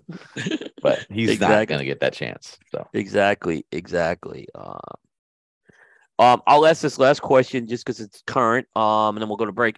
Uh, you know, obviously, I know you're not a San Francisco Giants fan, but you do live in the area. What is the reaction to the Bob Melvin going back to the Bay Area now with the Giants? Has this been? I don't I don't follow any um just you know. So it's not- radio out here, but I mean, Right. look, um. all right. What's your thoughts on it? I I'm mean, not. it- I was not. I was. I was never a Kapler fan. Um, you know, I know he had great success in that, you know, that hundred win season or whatever. But um, you know, I don't. I don't know. Um, Bob Melvin, yeah, he was. You know, he was with the A's for a long time. He did really well, but I don't see. To me, in the A's system, I don't know the manager means jack squat. Right? They they can make all the call. They they make the calls from the front office. Right? uh, the manager can either get in line or get the fuck out. So um, I don't know that you know. And Melvin didn't do anything special in San Diego, so I don't know that he's as great of a manager as people may think. But we'll see what we'll see what he can do in San Francisco. But it's again, it's it's almost like it's almost that A's system in San Francisco. So we'll see if we'll see how they make things work over there. And he there's not a ton of talent on that Giants team. Um, but we'll see if the GM can make any moves coming up to build up that roster. Here's what you know. I've been having fun with Rob with this, right? And I, and I Yeah. do think it was a good hire. Don't Then then bringing in someone with no experience, right? Um, and I've been having fun with Rob on this because obviously I think anything was an upgrade. But I also saw some of the guys that were interviewing. I'm like, these guys have no experience. So, but I will say, if I want to be critical of this, he has not won a big playoff series really. Bob Right. Melvin did not have that big playoff series win. He had that opportunity with the Padres last year, and he didn't get it. He should have beat the Phillies last year for sure. Yeah. That's what I'm saying. I don't I don't know if I feel like he's a great manager. Like, you know, you know. Yeah, I, I mean, I, again, I think anything was an upgrade, and I like the fact they are bringing in an experienced manager, and Farhan has worked with this guy before, so he obviously can work with this guy. But I just wonder, yeah, I mean, is he a big time playoff manager?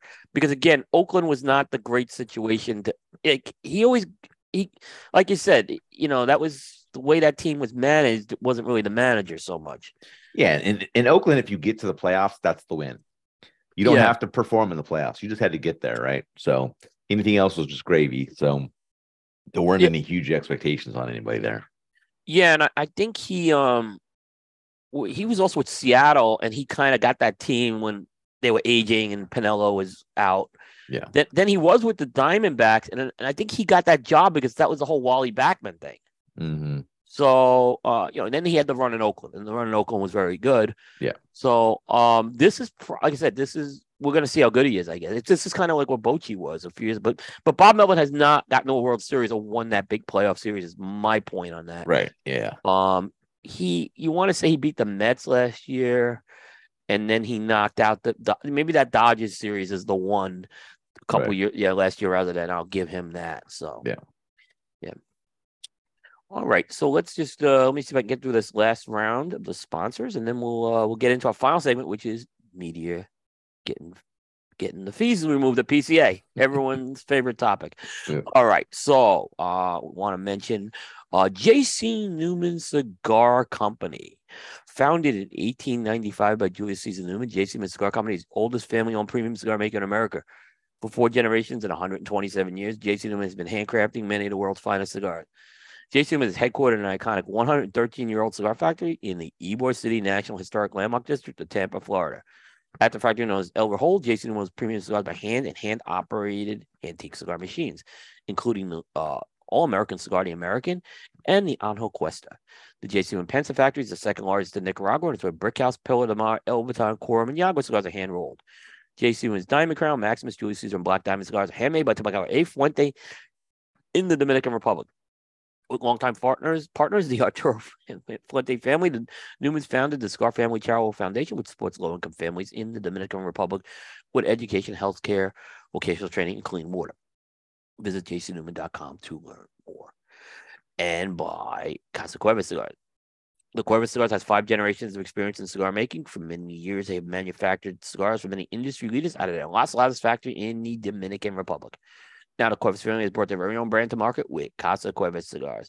You can try the Casa Cuevas line, the Cuevas Reserva line, and as well as their latest release, the Sangre Nueva. And if they don't carry it, be sure to ask your local retailer for Casa Cuevas cigars. Casa Cuevas cigars from our casa to yours. And finally, we get into our industry talk deliberation segment sponsored by Dunbarton Tobacco and Trust. There's no deliberation when it comes to Dunbarton's track record since launching in 2015. This has included eight consecutive top three appearances on the half wheel consensus, including number one cigar of the year with the Mi Querida Triqui Traca in 2020, and in 2022 with the Mi Querida Black Sacacan. You can visit DTCigars.com to, uh, to find the purveyor that carries the brands of Dunbarton Tobacco and Trust. So I think every unless you were on uh, another planet, um, announcement came that uh, the uh, media fees, uh, which has been a long source of contention with cigar media for as long as I've been around, um, where cigar media paid for trade show dues, the PCA has iced them, and they're no longer going to charge them. And I have, I wrote an article. I have some thoughts. We've been talking a lot about these thoughts all week. Um, mm. because I think it's been, uh, I have some views. I want, and Aaron, I want to see if you like agree with me on some of these views, and if you have your own. I think you probably have some different spins on some of this stuff for sure. Um, so I'll, I'll kick it off. You know, so my my feeling with this announcement was that PCA was looking to solve another problem here. It wasn't like they were, and, and it, my thing is they had this problem, and I've I've talked about it where media could go in other avenues. They could circumnavigate the process to get a badge. Mm-hmm. Namely, they don't have to pay. They can find the manufacturer, and the manufacturer will give them a badge, and they get on the trade show floor. Much they get more time on the trade show floor than we do. Right this came up at our press con, uh, whatever you want to call it, the press meeting. I'll call it a PCA. Um, yeah. it, it has been, ex- but it was the first time I thought it was taken seriously. Um, but there has been an ongoing thing. While media shouldn't pay, we'll, we'll kind of touch on that a bit. But but here's my first question, Aaron: Was this yeah. done to help the media, or was this done to close the loophole, or there some other reason I'm missing here? I I'm not quite sure why it was done. Um, I don't know if it's to help the media. Um, to try to get more media there. Um, I'm not. I'm just. I'm not really sure why. Um, you know, I I think you mentioned other times, and I don't really have any insight to this. Is that uh, in other industries, media does not have to pay to attend trade shows or be a member of a uh, organization yeah. to cover yeah. it. It's kind of media is uh, free entry because of you know the coverage that they provide for the industry or whatever. So yeah. Um, maybe they're maybe they're doing it just to kind of stay in line with that. Um, I, I, I really am not sure at this point. Yeah, I, I, I almost think like they they they realized they had these this loophole, and that's why they did it. And we'll get into this a little more as we talk. And they, I think they said, all right, you know what, we can maybe solve this problem with the like the guys who are paying who are having this dis like disadvantage. We we can kill two birds with one stone here. Yeah. Um, I was very surprised I well, I was say I heard a few weeks ago, and I think I told you that this was happening. Yeah. So I did notice, it, but I was even when I heard it a few weeks ago, I was even surprised as well. Yeah. So um, so when the announcement came, I was I I had already known. Uh, I think I told our guys this. That this whether they kept the secret, they were just trying to get the announcement out at that point. Yeah. But uh, but yeah, I said this was happening, and um, I was surprised. Yeah, I was surprised with that. But here's my next question, you Aaron. And this was this is probably a more controversial question. We paid so just so you know, uh, in disclosure, the media paid four. It was like four hundred and fifty dollars if you bought the badge before the end of the year, the previous year, Right. and one hundred and fifty dollars for each additional badge, right? Yeah. So that was the fee. I think if if you paid after the first year, it went up to like five hundred, right? But but I'm gonna keep that four fifty and 150 number out there. So from so the Coop team, I was paying 600, and if you took all four of your guys, you were paying 600. Um, Right. and you paid, but you pay, but if you were one guy, you pay like if you pay, if you if you were one, everyone it was up to you with 450, it got you up to three badges. Yeah. Here's this is and this is the argument I've heard for for 10, 12 years. Yeah. I can't go. I can't afford to go to PCA because of the fee, because of this badge fee. Yeah. Do you feel this was a barrier to entry? I think it. I think for some people it actually was, um, and I I kind of felt like it was kind of a good barrier to entry because if you if you felt like that little amount of money was really blocking you, that you know maybe that was enough to keep some of the people that maybe wouldn't have brought the right kind of uh I don't know process to the to the trade show. Yeah. Um, I mean, yes, I understand four hundred fifty dollars is a fair amount of money. Um, you're already you're, you're gonna be spending a bunch of money going there anyway. You got to pay flights, hotels, food, whatever else you're doing while you're there. In the grand scheme scheme of it, the four fifty is probably not a huge amount, um, but I think it was enough for some people to kind of hold them back. So, um, I mean, there there are very few media brands that are making significant amount of money doing this you know coverage. So um you you know you could jack up the prices and you're going to make it even you know less media go- that goes. Um so you know using that um if you use that formula if you just double the price you're probably going to see it drop a, a fair amount of people that drop out so um it, it does provide some barrier to entry I think it does too. Um, because there are guys who've gone as one man crews to the trade. I, I was a one man crew at one time at the trade show. Yeah.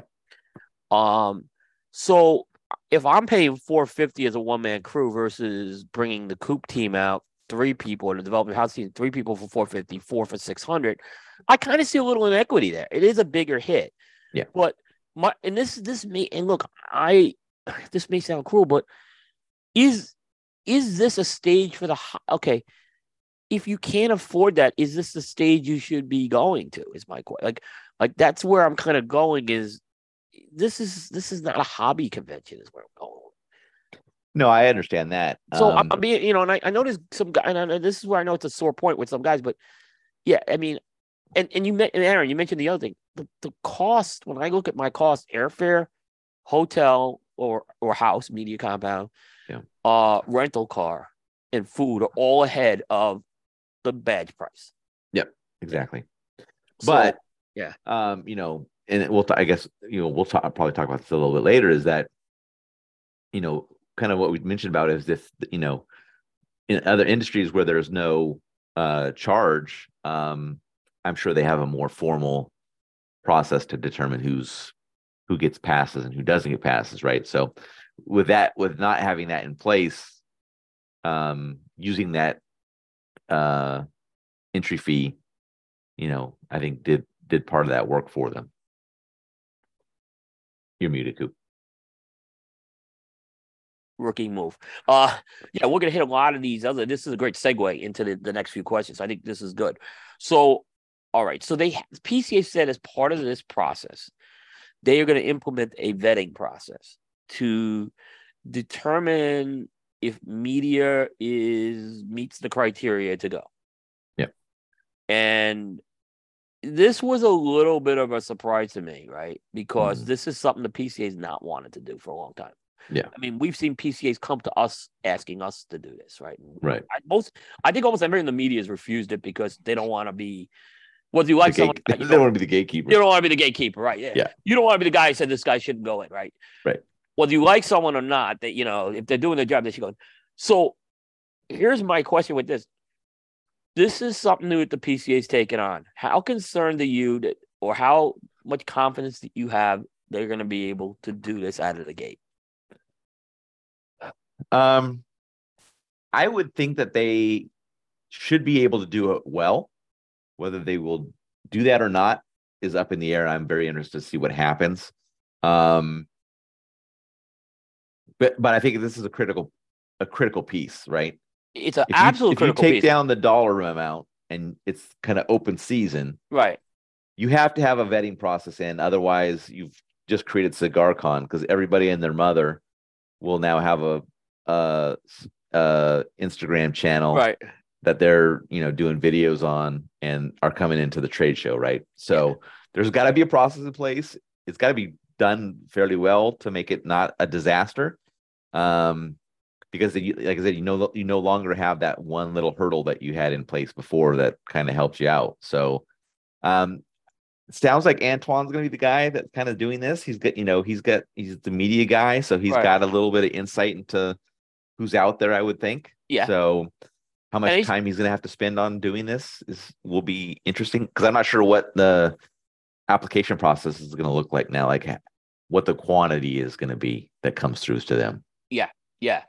Um. So you know, just so folks know that there actually was a credential process that that I had to go through in 2011, and I actually the way I had to do it is um, I I put together a binder, and it was like a three ring loose leaf binder, and I filled it with all my content basically. Mhm. Um, and I forget. I think because I actually had to send the application in is why I did that. Um, and I don't think they required me to do it, but you know, I had to show stuff, and it took it took a few weeks to to get it approved. I mean, it, when they approved it, um, I've spoken to Matt Ty and Matt Tobacco when they applied for the process, Mhm. and basically they sent in the application and were approved uh, within an hour. Yeah. like, and there wasn't like much they had to do with that. Right. So they got away from it, right? Um, I, I certainly think Antoine is the guy who can do that, and I'll also say this: I think he is a he'll be fair about it. Right. Um, I don't see any. Pro- I mean, Antoine is a pretty unselfish guy. Um, I've dealt with him at TPE over the years, and he's been very helpful. So I, I, I don't think that's. Yeah. I, my only other problem is if Antoine leaves, what happens? Like they, they gotta have a few people to figure that out, right? Yeah. I mean, so that would be my my feeling. on I think it's gonna take Aaron. I think it's gonna take two years. I think to put this on the first year is gonna be tough. Yeah. Uh, but they're gonna have to do something because otherwise they're gonna have to just this. Uh, I mean, I've I saw one year a guy who start like he started his own podcast. He had like two episodes out and was in the trade show. Yeah. And then didn't produce content after that. Like for like after that. So they they those are that's what they're gonna be targeting here. Um Right. I, I mean I, I know guys like go say, y'all I don't want to pick on Bob. Bob the cigar guy is getting in. Okay. I'm gonna tell you he's getting in, and I have no problem with him getting. He's producing content and whatever. It's a different platform. He's getting in, right? But Yeah. it's it's these other guys who oh basically, you know, they want to get into the trade show because it is a cool thing to go to a trade show. I think this is where this is where they're gonna have to target that. Yeah, Yeah. Yeah. Yeah, because if, if that vetting process is super loose, you're just going to have a flood of people. Yeah, I mean, and then, and I don't think it's gonna be super hard. Where okay, they're gonna look at um, like someone like established and deny them, right? Right. I don't think they'll do that easy. So I think they'll lean towards probably letting you in, and that it's it's it's those borderline cases that I'm a little worried about right now. Mhm. Um, and we'll, we'll get into some more. So let's say, Aaron, the next question I have is, let's say they vetted, they get in, but there's people who are not following, like people who are still going and getting the badges from other people. Right. Does PCA enforce the rule here? Um, I mean, you would think that they would need to if they want to provide credibility to the new process of no fees in the media vetting process, right? Right. Yeah. You're taking down that barrier to entry. Like you don't need to go to a uh, a manufacturer or retailer to get to gain entry. Um, because if you're doing that, you're trying to circumvent the vetting process for being media. So Right. yeah, I mean, I you would think so, and maybe they're going to leave it up to uh, you know people to point it out if they see it, and you know, based on that, see if they take action. So I don't know how that would work out. Yeah, I mean, and, and here's the but here's the other thing that I'm this is the part I'm also concerned about this part a little more. Like we've talked to you and I have talked to the PCA about this several times over the years. Like this was going on.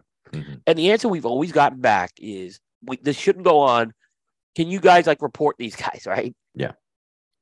I don't want to be. I, I have enough time, things to do on the floor. I can't be the. pol- Yeah. Like, why aren't the man? I, I keep you know we hear these stories every year. Oh, there's media that cost the sale. I said, why Mhm. aren't the manufacturers reporting the specific medium? Why isn't okay? I've never seen a scenario where it's it, someone's been thrown off the trade show floor because it might have happened, but I don't know. Yeah. But but so I don't think it should be put on the media to police themselves. I think it should be, you know, if someone wants to do it, that's fine. I don't have a problem with it. But a manufacturer and the PCA, I don't know. I know the PCA can't put a security force on the floor either. Yeah. But they do have one, right? Right. Yeah. Interesting. Will this increase or decrease media on the show floor if they I go? I think it increases. Like there's no reason it wouldn't increase, right? You've you've given them four hundred fifty dollars back right. to spend on their flight or their room or their food or their Uber or whatever they need there. So um I absolutely think it increases the amount of media. So if we combine the legitimate media who's been doing this with the rogue media going to the manufacturers and oh and retailers, retailers have given out badges too. I shouldn't yeah. you know just single out the manufacturer. See, I think it might be less if you include those people getting the the badges the other way.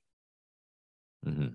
I think it might be less. I'm not sure because part of what the part of what PCA is going to do is I guess they want to educate the manufacturers on talking to people who have a media badge. That that's kind of what I've heard. Hmm. Um, I, you know, they're going to talk to anybody. I mean, I hate to say it. Mhm. I mean, I've seen it happen. They don't, you know, if they get free publicity, um, they're going to Yeah, they don't. Yeah, they're not going to Yeah. say, "Oh, I if you're not media, I can't do an interview or I, you know Yeah. can't talk to you about it." Yeah. that's not going to happen. And we'll get into some scenarios that um the multiple hat scenario we'll get into in a bit. But let me go to this next one because this is the one that i've taken a little bit of hits from people on. Uh-huh. should media feel obligated to support the industry by paying a trade show due? Like so you're it's this is you're doing this and the pca is fighting for your right to do this. You should you should pay your dues and shut up like I, i've Right. heard this from i've heard this from a lot of people over the years Okay.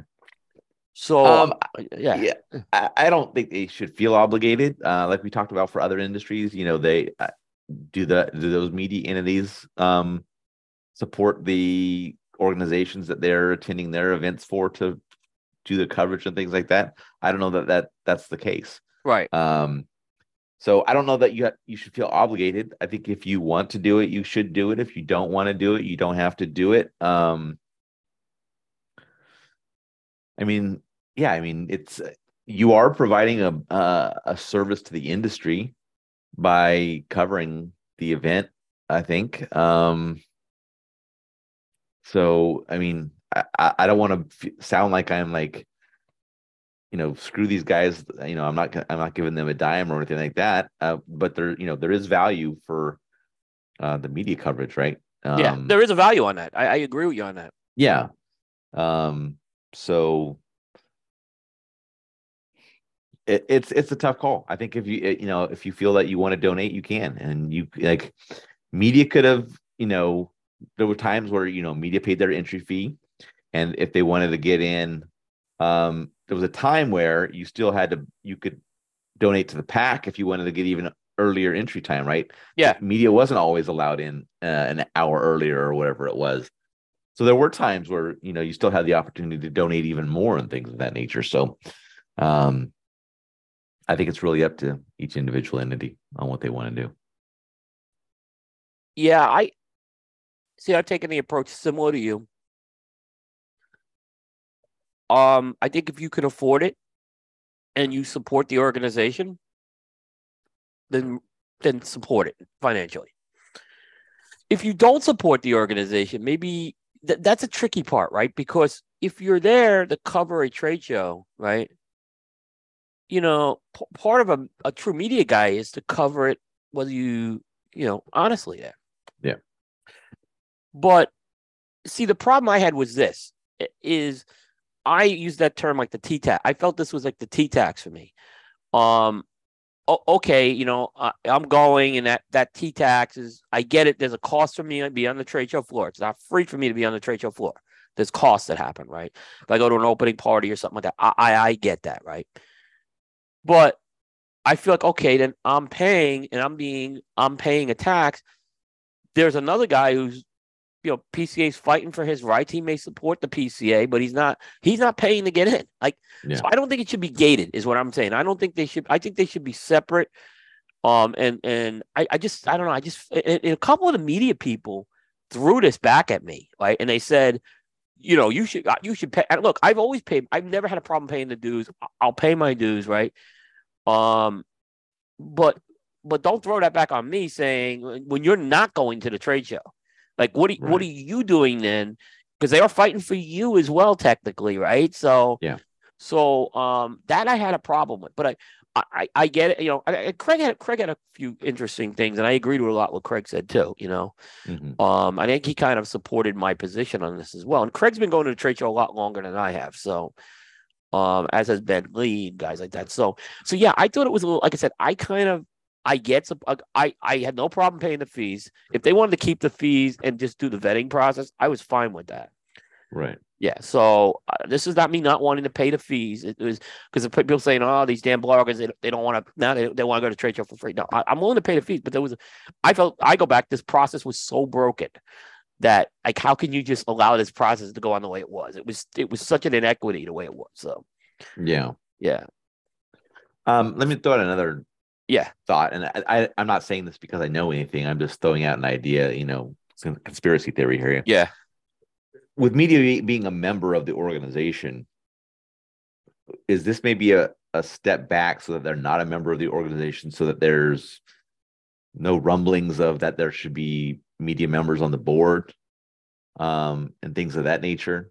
Because if they're if you're no longer a member then that's really not a discussion anymore right? You're like you know it's not an organization that's you're a part of it or anything like that. So, I mean, that's been a lot of the argument with media guys um, for a long time.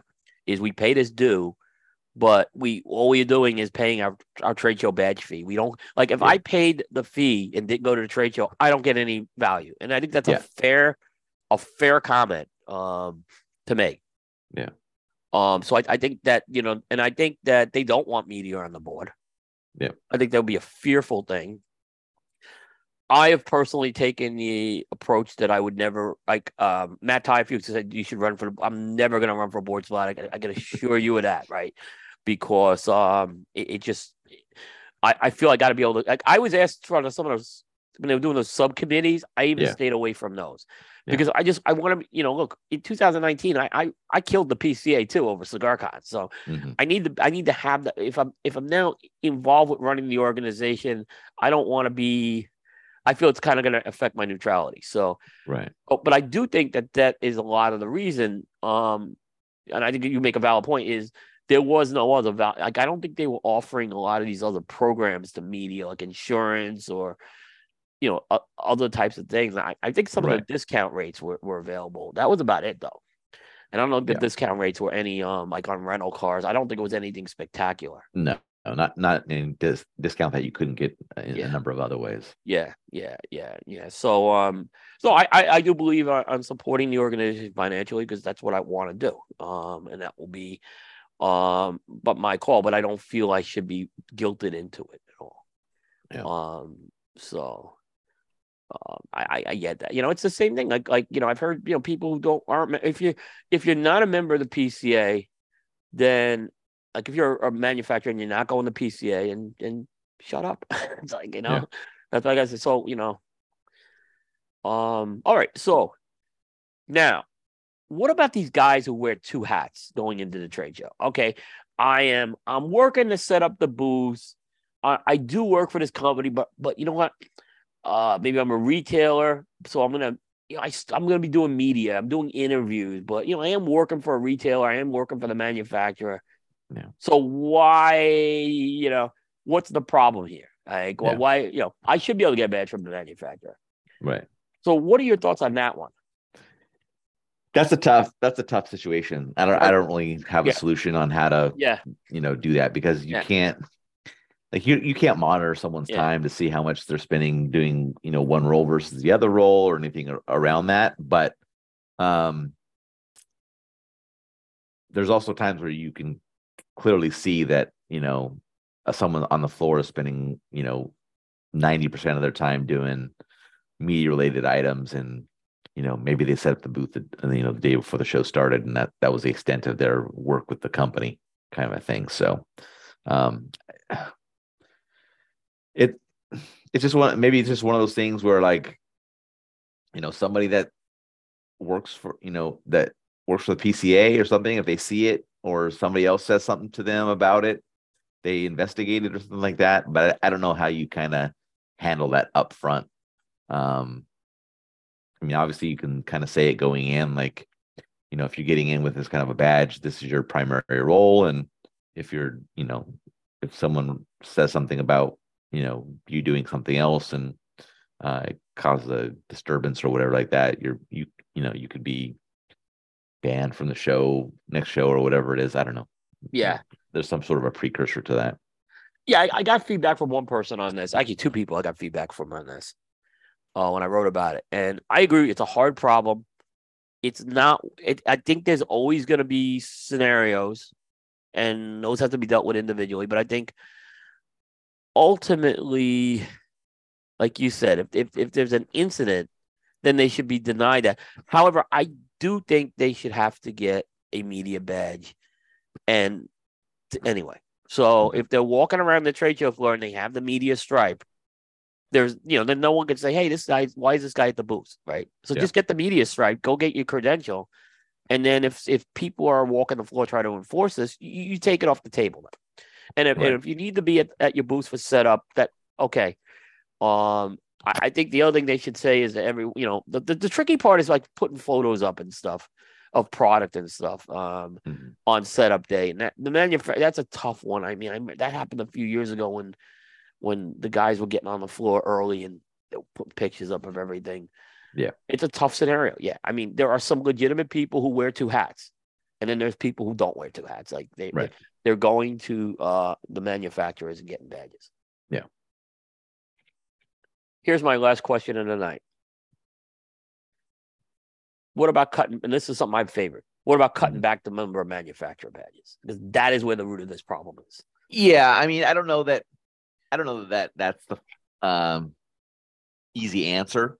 Um I would I would say that, you know, I don't know I- I'm assuming it's is it based on booth size as to the number of badges you get kind of a thing? It's based on booth size. Yeah, I mean, look, there are some companies that have very large booths that have uh kind of a lower quantity of staff compared to some other booths Right. that are of similar size or maybe even a bit smaller that has, you know, packed full of staff. Um I I don't know that I'm a fan of necessarily cutting that down. Um I would, you know, I would think that the the booths should have the number of badges they need to to man their to man what they need. Um, but you know, obviously, you have to kind of police that in some fashion that they're not just, you know, if if company A needs five people in their booth, but they have the space of what the other one has, and they, they're allowed fifteen, and they hand out ten of those to some of their best customers and some of their, you know, media friends, then that's something else. And they just, I think once those get, if those get reported, then you have to deal with that. But I'd hate for a company to have to like come in with a crew that's smaller than what they actually need to to do to do business at, at the volume they need to do it. Yeah, and I agree with that. My scenario. This is how I looked at the scenario. Um, what I would do is okay. So let's say company A gets 50 or a big company to get 50 badges. Yeah. My idea is cut it down to 30, right? But don't charge them if they do need additional badges above the 30. Have them submit, and I know this is more work on the PCA, then have them submit the justification. Okay, who, who's this badge? What their role is going to be? Mm. Uh, it- it's not going to be perfect, but it will make it a little difficult for them to just freely give these badges out because I mean the numbers I I've looked at the numbers based on square footage and, and I've said to people on the board this is insane you don't need that many people that's Right. why these badges are so easy to get that's why I picked more in the manufacturer the retailers have to pay for it the Yeah. manufacturers get an exorbitant amount of these badges Yeah. so that that's why I say I would cut it back and I know it's going to add a step to the process but don't deny like don't like so if company A needs 45 badges and they're given 30 and they got it. Okay, here's why we need the additional 15. Uh, boom, boom, boom, boom. Uh, Yeah. And if someone should be putting uh so they can, you know, um and and I know it may be tricky, like someone's gonna say they're the photographer, right? And Yeah. um, in my opinion, if you're a photographer for a company, you should be and that's the reason you should be denied that and told you have to get a media badge. That's my opinion Okay. because I've seen these photographers and they're good guys. I'm not knocking these guys. They walk the trade show floor. They maybe work a booth for a couple hours and then they walk Yeah. the trade show floor the rest of the time. Right. So, and you know what? If you're working for the company and you had to pay, you don't have to pay for the badge anymore. Like, Yeah. so there's not a cost to just go get go get a badge. You can't do that under a company. And then again, Yeah. a lot of the problems solved. So Sure. But we shall see. And you're not even going to be there this year. So we're talking about this, right?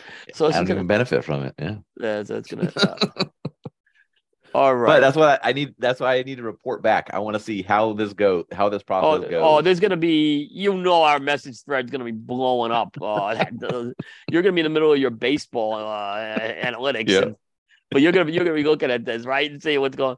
I, I'm Yep. kind of bummed you're not going this year for this reason. I know. So, uh, I'll be firing shots from a distance. Don't oh worry. boy, yeah, yeah. you'll be you'll be that guy now. Like, Yeah. All right. So uh all good. So hey, uh thank you to Christian Eiroa again uh for Mhm. being on the show. Thanks to Gabriel Panaris, by the way, for, for setting that up.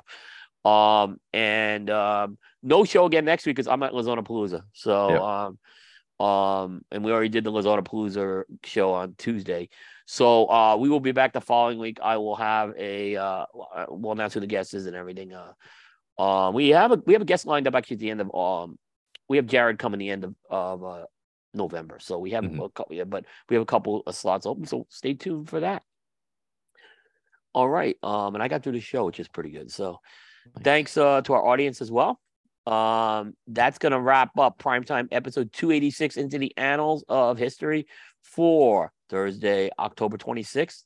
Now, um, Friday, October 27th in the Eastern time zone. And I know Bear will get mad at me. I didn't wish him a happy birthday for happy birthday, Bear. His birthday was It's today. birthday. Yeah, so I was uh, I was of today. So um, but uh, happy birthday, Bear, and we'll catch everybody uh next time. Take care, everybody. See you guys.